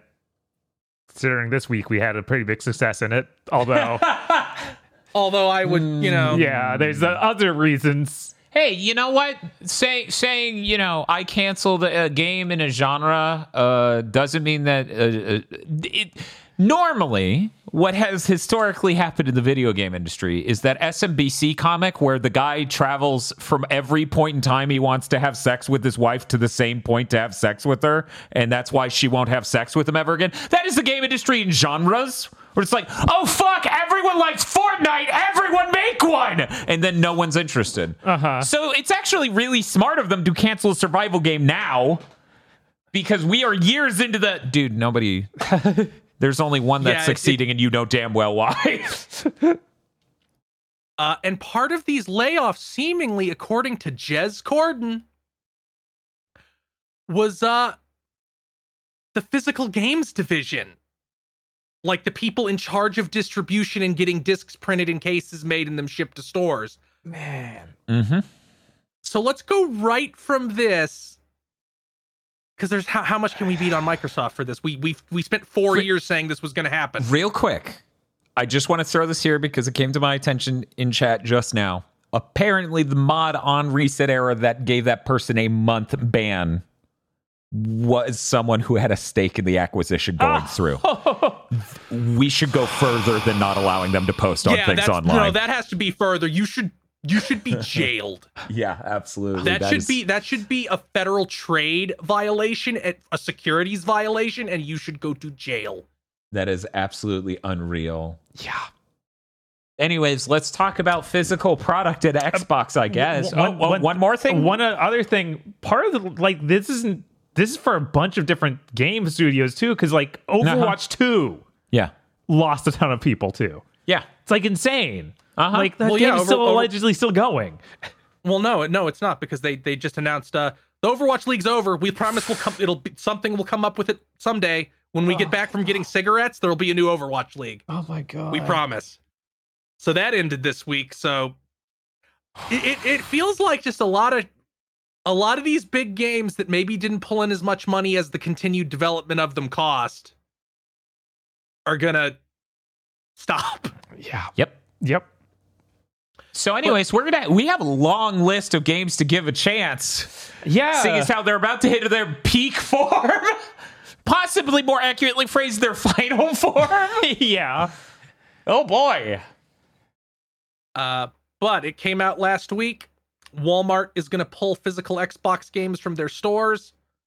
Uh, so, you know, you know, so they're doing the thing where they're zeroing out everything. They're not going to let you buy them. It's all going to be down to like the the phase out price of three cents. Maybe you can go get a copy of Starfield if you're really lucky and the system lets it go through. A lot of people have been coping over this and basically going, no, guys, it's a precursor to my, Walmart getting rid of all physical games. No, it isn't.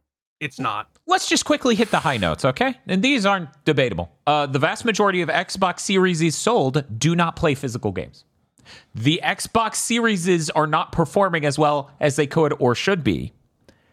So The new Xbox Series X won't even take physical that games. That leaked is adorably all Yes. digital and comes out seemingly at the end of this year or in the middle By of it. the yes, by the end of this year, there will you will not be able to buy an Xbox that sell that Plays makes physical games. You just won't be able to. So of course, they're. And for the record, you mostly couldn't buy physical Xbox games in stores already. You go there and there's none there. Yeah, The it's been mostly shrinking. empty. Yeah. Mm-hmm.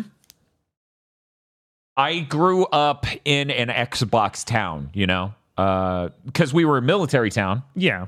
Military had a strong bonding with the Xbox 360 as like the platform of choice. Our Walmart was very much in that direction. And you just saw from the PS4 to the beginning of that gen to the end of that gen and then into the PS5, that section shrink and then just stop stocking it. Yeah, I think the GameStop here has like one shelf that's Xbox, like one quadrant. One of the four foot wide quadrants is now Before nothing else. before I even left the company, like it was already down to the smallest section was Xbox, Mhm. which was crazy. And Yeah. it, it- it's so stupid. that, Like you can scream about the all digital future being inevitable. It's not. That's just corporations desperately needing that. It- corporations will now tell any lie to keep investors from leaving them. hmm But it's like, guys, Spider-Man 2 sold like 6 million copies in the first couple months. At least slightly more like 55 to 60% of those were physical. Even with Sony's cut, I'm pretty sure Walmart doesn't want that money to just disappear. Right. This Like, isn't complicated. Games don't rot. They're not a difficult product product to hold and sell. Mm-hmm. Right. Consoles move very fast, PS5s anyway, and Switches. Maybe not so much the third one. And that's not even getting into Nintendo. I'm sure that if Nintendo was willing to give anyone any information ever, they they, they won't don't even give me fine grained information on how long I've played a video game. I'm sure in America at least, they're way more physical than digital. of course. You want to buy a present for a kid-focused console. Do you like? I I listened to Jeff Gerstmann once tell a story on his podcast. This was like I don't know, two years ago or something.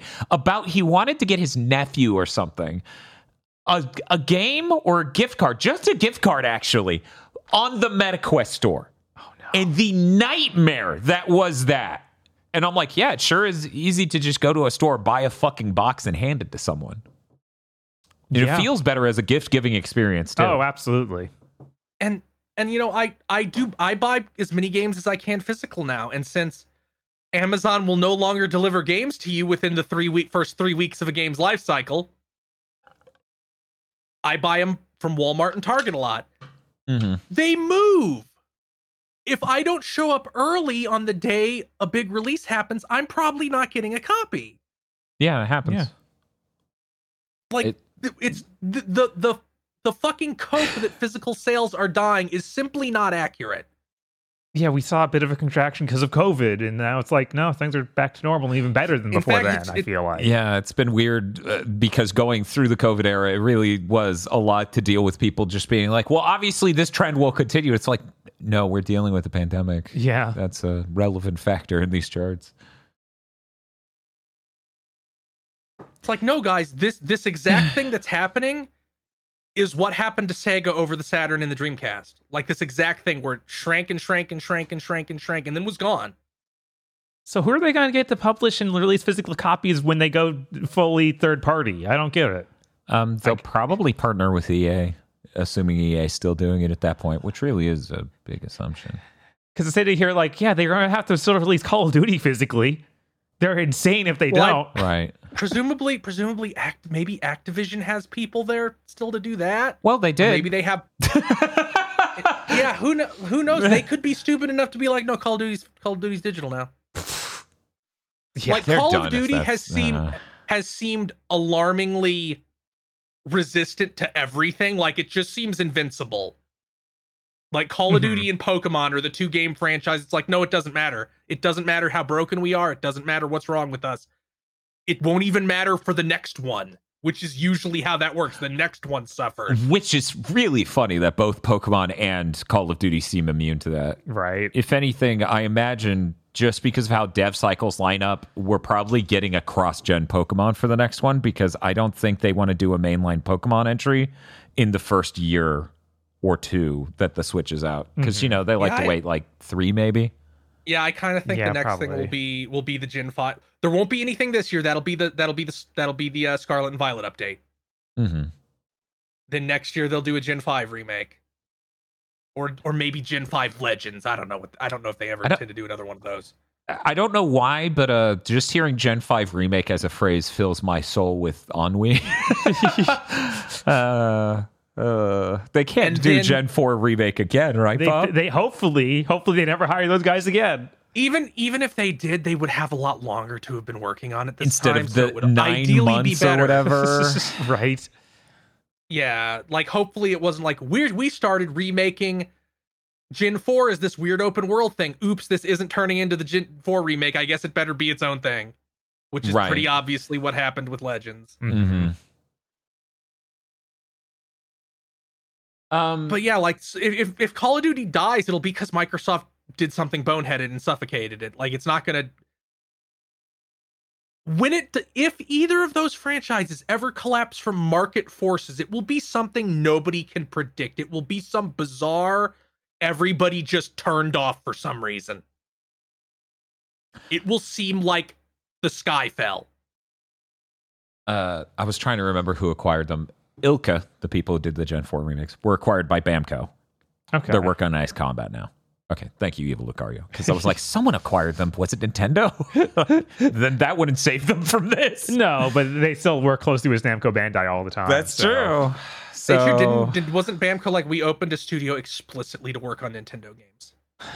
I wouldn't doubt it. It makes sense. They keep working together. Right. And, uh, you know, as Nintendo said, the demand for labor to make games will go up next gen. Like it do. We didn't put it in news, but they they put 13 Sentinel spirits into Smash Brothers Ultimate. I did not know that. Yeah. hmm One spirit. Okay. They, they It's every Miwako? character. Miwako? No, it's every character. It's every character. Oh, okay. It's one spirit that's all of them. Okay. Got it. They also Including put in Hades, Miwako? They also not. put in Hades spirits, and it's very funny that ESRB rules are that you cannot promote an E-rated game with the name of a game with a higher rating. uh huh. So they couldn't actually say Hades or 13 Sentinels in the tweet about this. Oh yeah, there's Huh. those weird stipulations. Like we saw the same sort of thing happen um where with the one with, of this, with the Altair costume. It's Yeah, like that was uh, it. Smash Brothers cross Altair, and I'm like, what the fuck's that? right. It's like, oh, it's Assassin's Creed, but you're not allowed to say Assassin's Creed because that's an M-rated game. That's past all the horrors, I guess. So, so if if, if you signed on to Xbox this gen, Who are you? One, sound And off. why did you? You And why remember last you? gen, right? I I get it. I I'm sure that there are people who are like like essentially did a protest vote. And I'm like, well, last gen Xbox and Sony were basically identical except for their exclusives. I don't really play AAA games, so I'll just go Xbox this time. And now Xbox is like, fuck you. You won't be you you're not getting shit. We're trying even less hard to get Japanese games now. Eat shit. But they we won't even put the games in the store. But they talk more about trying to get the Japanese games. They, they talk more. They try They less they, hard. they paid Um, Square Enix a lot of money to t- to ship versions of their games that won't sell, which will probably stop now that um uh the industry is collapsing. hey, they also paid for marketing exclusives exclusivity for Yakuza Infinite Wealth. And those Persona games, man, Yeah. I want some. If you work at Sega of America, I will find you and kiss you on the mouth if you leak Persona 3 Reload sales Xbox versus PS5. It's on on Game Pass. It's gonna be I know. literally there zero. I want to see 3 versus 1.6 million. Uh, oh man. Um yeah, I uh so once again, quick recap. The Xboxes aren't quite selling as well as the PlayStations. Uh not close, and the vast majority of them can't play physical games. Working off of that alone, you can understand why reduced physical presence. And then on top of that, it sounds like assuming their plans are still the same, that, that by the end of the year you get the Series X to not have a disk drive either. So if anyone out there is completely insane and screaming that this isn't real and it's going to happen to everyone, point out there are various factors of why specifically it's happening to Xbox. Mm-hmm. Yeah, like No, Nintendo's If next so- portable isn't going to have a, a cartridge slot. Yeah, they're not Like- going to be like, uh, we don't want to be in Walmart. Yeah. yeah, that that's another thing I think I, I don't think people remember like if you don't move games, retailers fucking hate you. Yeah. Like- yeah, I mean, there's a reason the PSP Go bombed. Right. There's a reason it cost so They much. had to- Retailers went, "Fuck you." Yeah, they had they had to give retailers a big cut of the box to even get them to carry it. Hmm And is that that will probably happen to Xbox? That's probably we might enter this bizarre state where you have to buy an Xbox from an online retailer. like you can't walk into a store and buy one because they don't want to carry them anymore.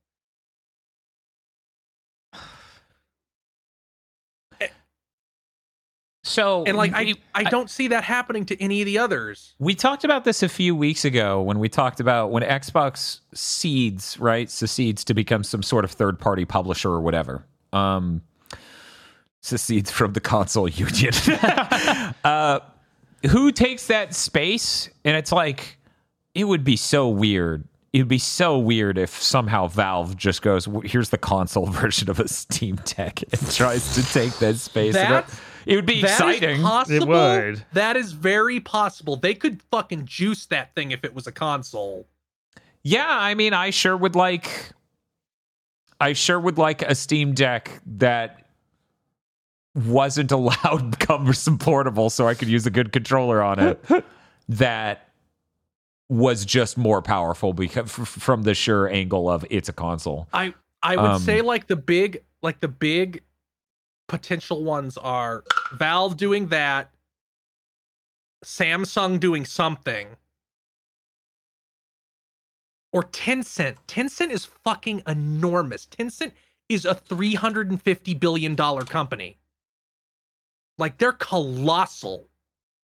Don't they have a console in Japan or sorry in China or something? I thought they had a weird fake one that was going Uh, to launch. you mean the Soldier Boy console? yeah, the Soldier Boy console. yeah, they is ship going- that and then unship that. It's going to have red ash. it's gotta it's gotta do it time is now uh yeah a lot of people probably thinking about steam machines as an indicator for whether or not a steam console could work and it's like the steam machines was such a half-hearted effort even compared yeah, to it the was steam Yeah, deck like, that was- It, it, they let different people make them. I think. yeah, they let Yeah. anybody make them. There wasn't a solidified like OS like there is now with the Steam right Deck. and their proton wasn't where it is now in order to get more windows games working on linux mm-hmm. like things have come so I- far in such a small amount of time Like it, I- the living shoe that was like, obviously this will fail. This sucks. There's no one who's going to do I'm this. like, Yeah, oh, this is yeah, exciting. the It's time. not going to work, but it's exciting. Yeah, nothing but nothing but the most absolute most dil- deluded PC guys thought the Steam Decks would work. Like I'm not Steam Decks, Steam, Steam machines. machines, Everybody yeah. saw them and were just like, no, that's not going to work. Valve seems like the most likely because I don't think we're going to have anybody step up and become Xbox. Like we're operating in the same under the same rule set as Sony. Like I don't think we'll get that. It'll be someone who's different, right. Th- and, and, that's I think the that's thing. what the Steam like the Steam Deck console offers. and this is that's that's exactly and that's what the market's missing everyone just homogenized into the absolute worst they could be without losing customers you know sony's charging for online X, or xbox charges for online sony starts charging for online uh, that sort of thing Good. Um, Can you imagine how much? Maybe not Nintendo, but Sony will shit their pants if Valve is like, "Yeah, here's our Steam, here's our Steam console. You can buy it in Walmart. It can play games going back to two, 2000." I do wonder how much Valve would be interested in having a turf war. Like, how does Valve want to do a, a, a literal land war with Sony and other companies? Because that's really what like they- decides all of this, right? But then that has that also has the problem of it being all digital, so stores wouldn't really want to carry it. So I right, if- and they would have to pay out the ass to do that. hmm I guess they could put in a disk drive and do something. I don't They could, they could sell they could sell This is just- boxes with digital codes. In fact, that they're already doing that for some games, like the cl- Yeah. those shitty Right. cloud switch things are just that. Right, They and sell like those in stores. like Right. stores constantly sold the cards that were the game activation code and things like that for consoles. They consoles. still do but, that, yeah, yeah. absolutely, absolutely. hmm But yeah, I don't know. It's really interesting. I don't know how likely it is from a business perspective, like that they would choose to do it, but I've always been fascinated by the idea of Apple stepping in. being like, "Well, Europe won't let us do all this horrible shit to phones anymore, but we can probably do it to consoles for a few years." right? What a motivation. And they what are- is they- the they- opposite of altruism? They do Capitalism. have like, um, yeah, that that for that. Unless you're Particio. Um, He's not a capitalist. and Not all commerce is capitalism. I think he literally says he is at one point. well, he's very uneducated. he doesn't know what that Uh, word means. It's okay. His theme song kicks in and it's incredible.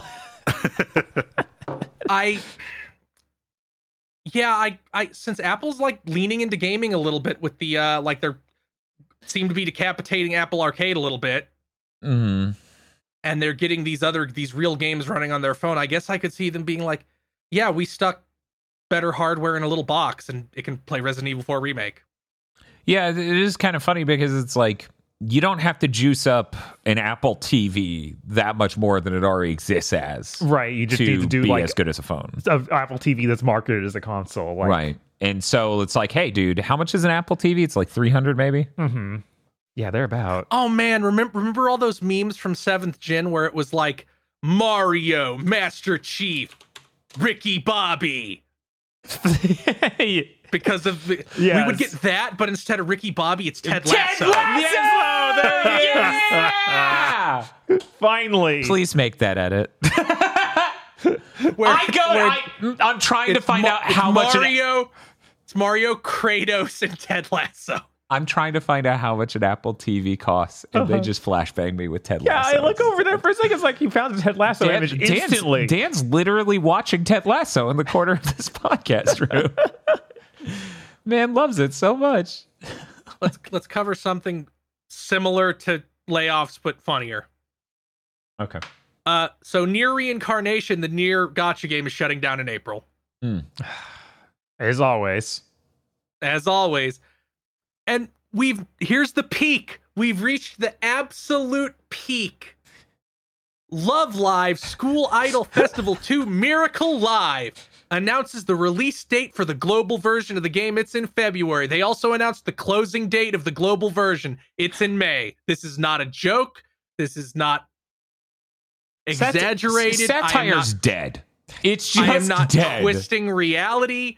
This what happened, what seems to have happened is to best I can figure out is they signed all the papers to release a, release a global version, started work on it, then went, "Oops, this game's not actually profitable profitable. We're shutting it down." They still have to release the global version because the Japanese version is also shutting down in May. It's, it's that'll be only three months. You, you Three guys are reacting to this like it's some kind of systemic failure. This is brilliant marketeering. Instead of announcing your gacha game and having poor interactivity in sales and shutting it down in three months, announce that it will shut down in three months. And suddenly the FOMO kicks in. This is a limited time event. This is a once in a lifetime opportunity. I'm going to be genuine. If you try and buy buy currency in that game, mental health expert should show up at your door. Like Agent Smith and Burley. Like it, it's like you have compulsion issues. yeah, You need to come with us and we can help you. With an announcement like that they shouldn't be legally allowed to sell content for that. That seems insane. Yeah, I, I 100% think that like we just need some regulations that's like um you have to refund everything in the last year of the game. Yeah. That would sure make publishers think twice before going down this road at all. By the way, for the record, an Apple TV 4K is $150. Okay. Yeah. So if you could stick a CPU, an APU as good as the phone one in one of those and sell Mhm. it for some reasonable price. right. And remember, when you're trying to price a possible Apple console, what what they sell you the phones for is nowhere near what it costs to make them. Right. Not It's- even remotely close. It's depressing that we have to explain that to people when the margins were literally over six hundred dollars on an eight hundred dollar phone. Um, bef- back when eight hundred dollars was the flagship highest premium model. Yeah, which was a long time ago. Yeah, it- it would be insane. It's like, yeah, here's our little digital Apple console. Yeah, it does ray tracing. It's $400. It does ray tracing. I've seen how Resident Evil 4 remake looks on the phone. Oh my god. Yeah. It's a oh, Looks slightly better than the PS4 in some ways and worse in others. it looks worse in a lot of ways. And also, it seem uh, uh, reportedly has like real bad input latency. Oh yeah, that's right. I noticed that. That's weird. I wonder what that. Hi. Wonder And the final piece of news that uh, might be relevant to console announcements. Hmm. Uh, Princess Peach Showtime launches March 22nd. It was notable that this was not in a direct. Like they released a trailer showing more costumes that seemed like it would go in a direct with this release date. Like it, it, it expanded and showed us Cowgirl Peach and Ninja Peach. Nintendo does this sometimes, where it's like, yeah, we don't have a direct right now. There's, we'll just drop a really nice trailer for a new game. Yeah, there's random. there's a chance we do a direct that's closer to that date that they then just remind people, hey, because March is There pretty some- pretty big distance. out. Yeah, March is pretty far. There was something else that they also dropped this week that announcement. I don't remember what it was. It wasn't a game. It was like for some other DLC or for something or other. But I really think we're getting to the yeah. It's we we don't know a single. There is no Switch games exists after Princess Peach Showtime except uh, Luigi's Mansion 2, but that doesn't Yep. count. Yep.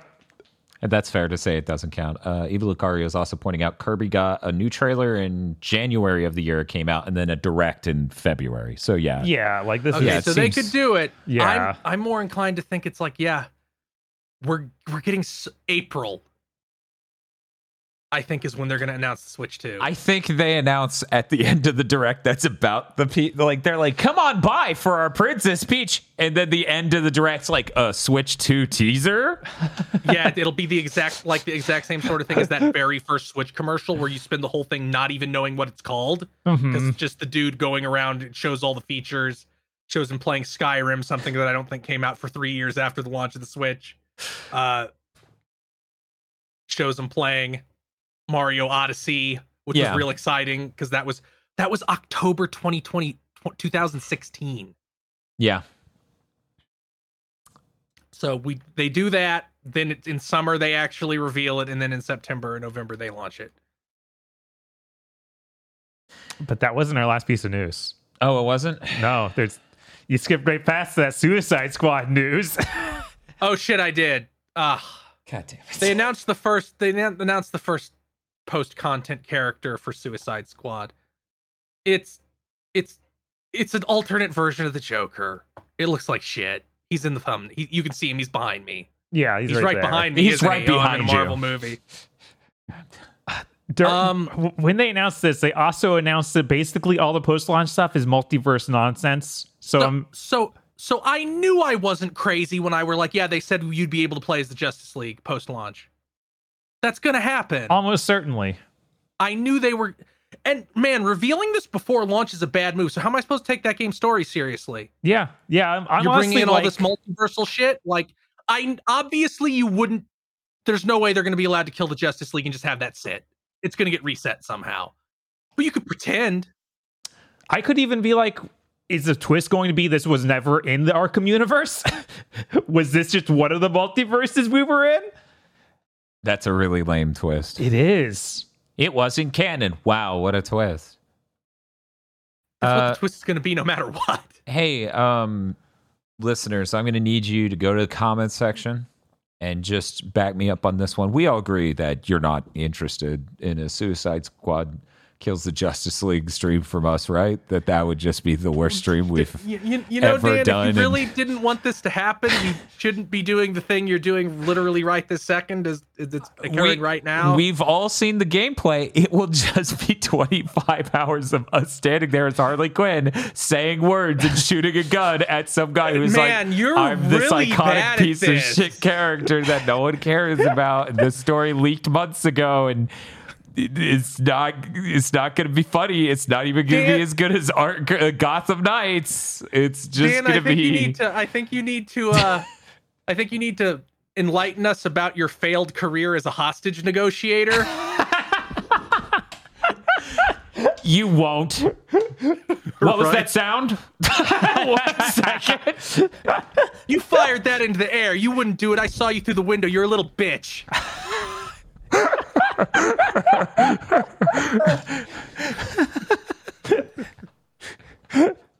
Yeah, sorry. No, uh, helicopters are for people we think would actually do it.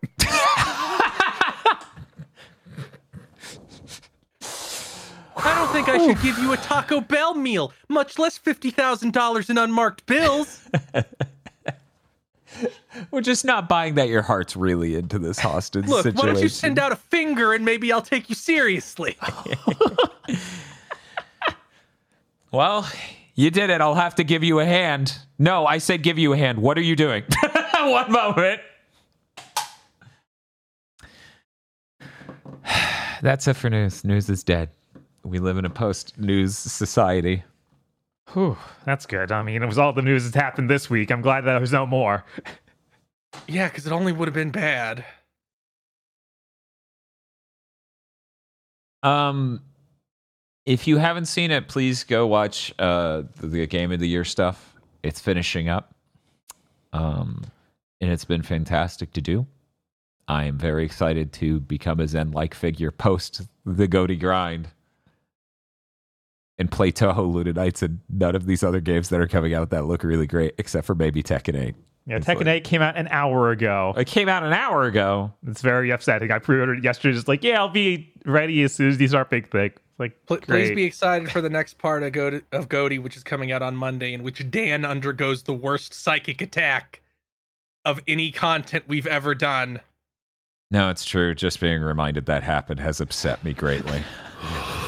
It is a lot, and you aren't ready for it. It's literally a I can't wait for someone specifically to hear this to know that he did not let me know that this knife was in the sand and that these two, Bob and Kris, knew and they waited for that recording for me to step there. To be fair, I was waiting for you to actually complete that game. No, it's true. Go- And- GOTY's and- hard. GOTY is hard. I didn't get to play But Talos in- Principle instead- 2 when I was mm. Instead, we just got to rip the rug out from under Dan, and his legs went parallel to the ground. It was one of those real bad falls. Yeah, I, I made a Fred, Fred Flintstone like sound as I just went horizontal and slammed straight down. Yeah, face first. It was it was rough. Dino. Anyways, uh, that's that's gonna do it for this episode of Big Think. Uh, Bob, Bob, and I are streaming X Men Destiny tomorrow. Everyone has to face destiny. Please tell me that's not a thing they say in the game. No, I'm, I'm referencing Gundam Seed Destiny. That's fine. I just I was afraid Okay. that I was gonna have to hear that. Yeah, I'm gonna be real. I don't fucking remember. yeah. The only thing I remember about X Men Destiny is one character. I'm not gonna say who dies, and I go, "How? Their power is not to die in that situation." what is this first class? Incredible. Incredible. Uh Aggro, what do you have going on in the next week? Uh, I have a small backlog of things I need to go play now that my brain chemicals are different and Game of the Year has wrapped up. Cool. Hey Kris, what do you got going on? Trying to stream during GOTY Cram was futile. I understand that now. Yeah. But now that it's over, I can finally stream Dark Darksiders. Almost said Darkstalkers. That franchise is dead. Uh, Darksiders, a game that is like is the most seventh grade core game ever made. It is basically Slayers X, right? It it has a lot in common spiritually with Slayers X, Terminal Aftermath, Revenge of the Slayer. Uh, you can actually look at our metrics and it's like hours streamed. The moment GOTY grind begins, it just goes. yeah, of course. Ugh. That's very exciting. Anyways, that's going to do it for Big Think Dimension. Uh, goodbye.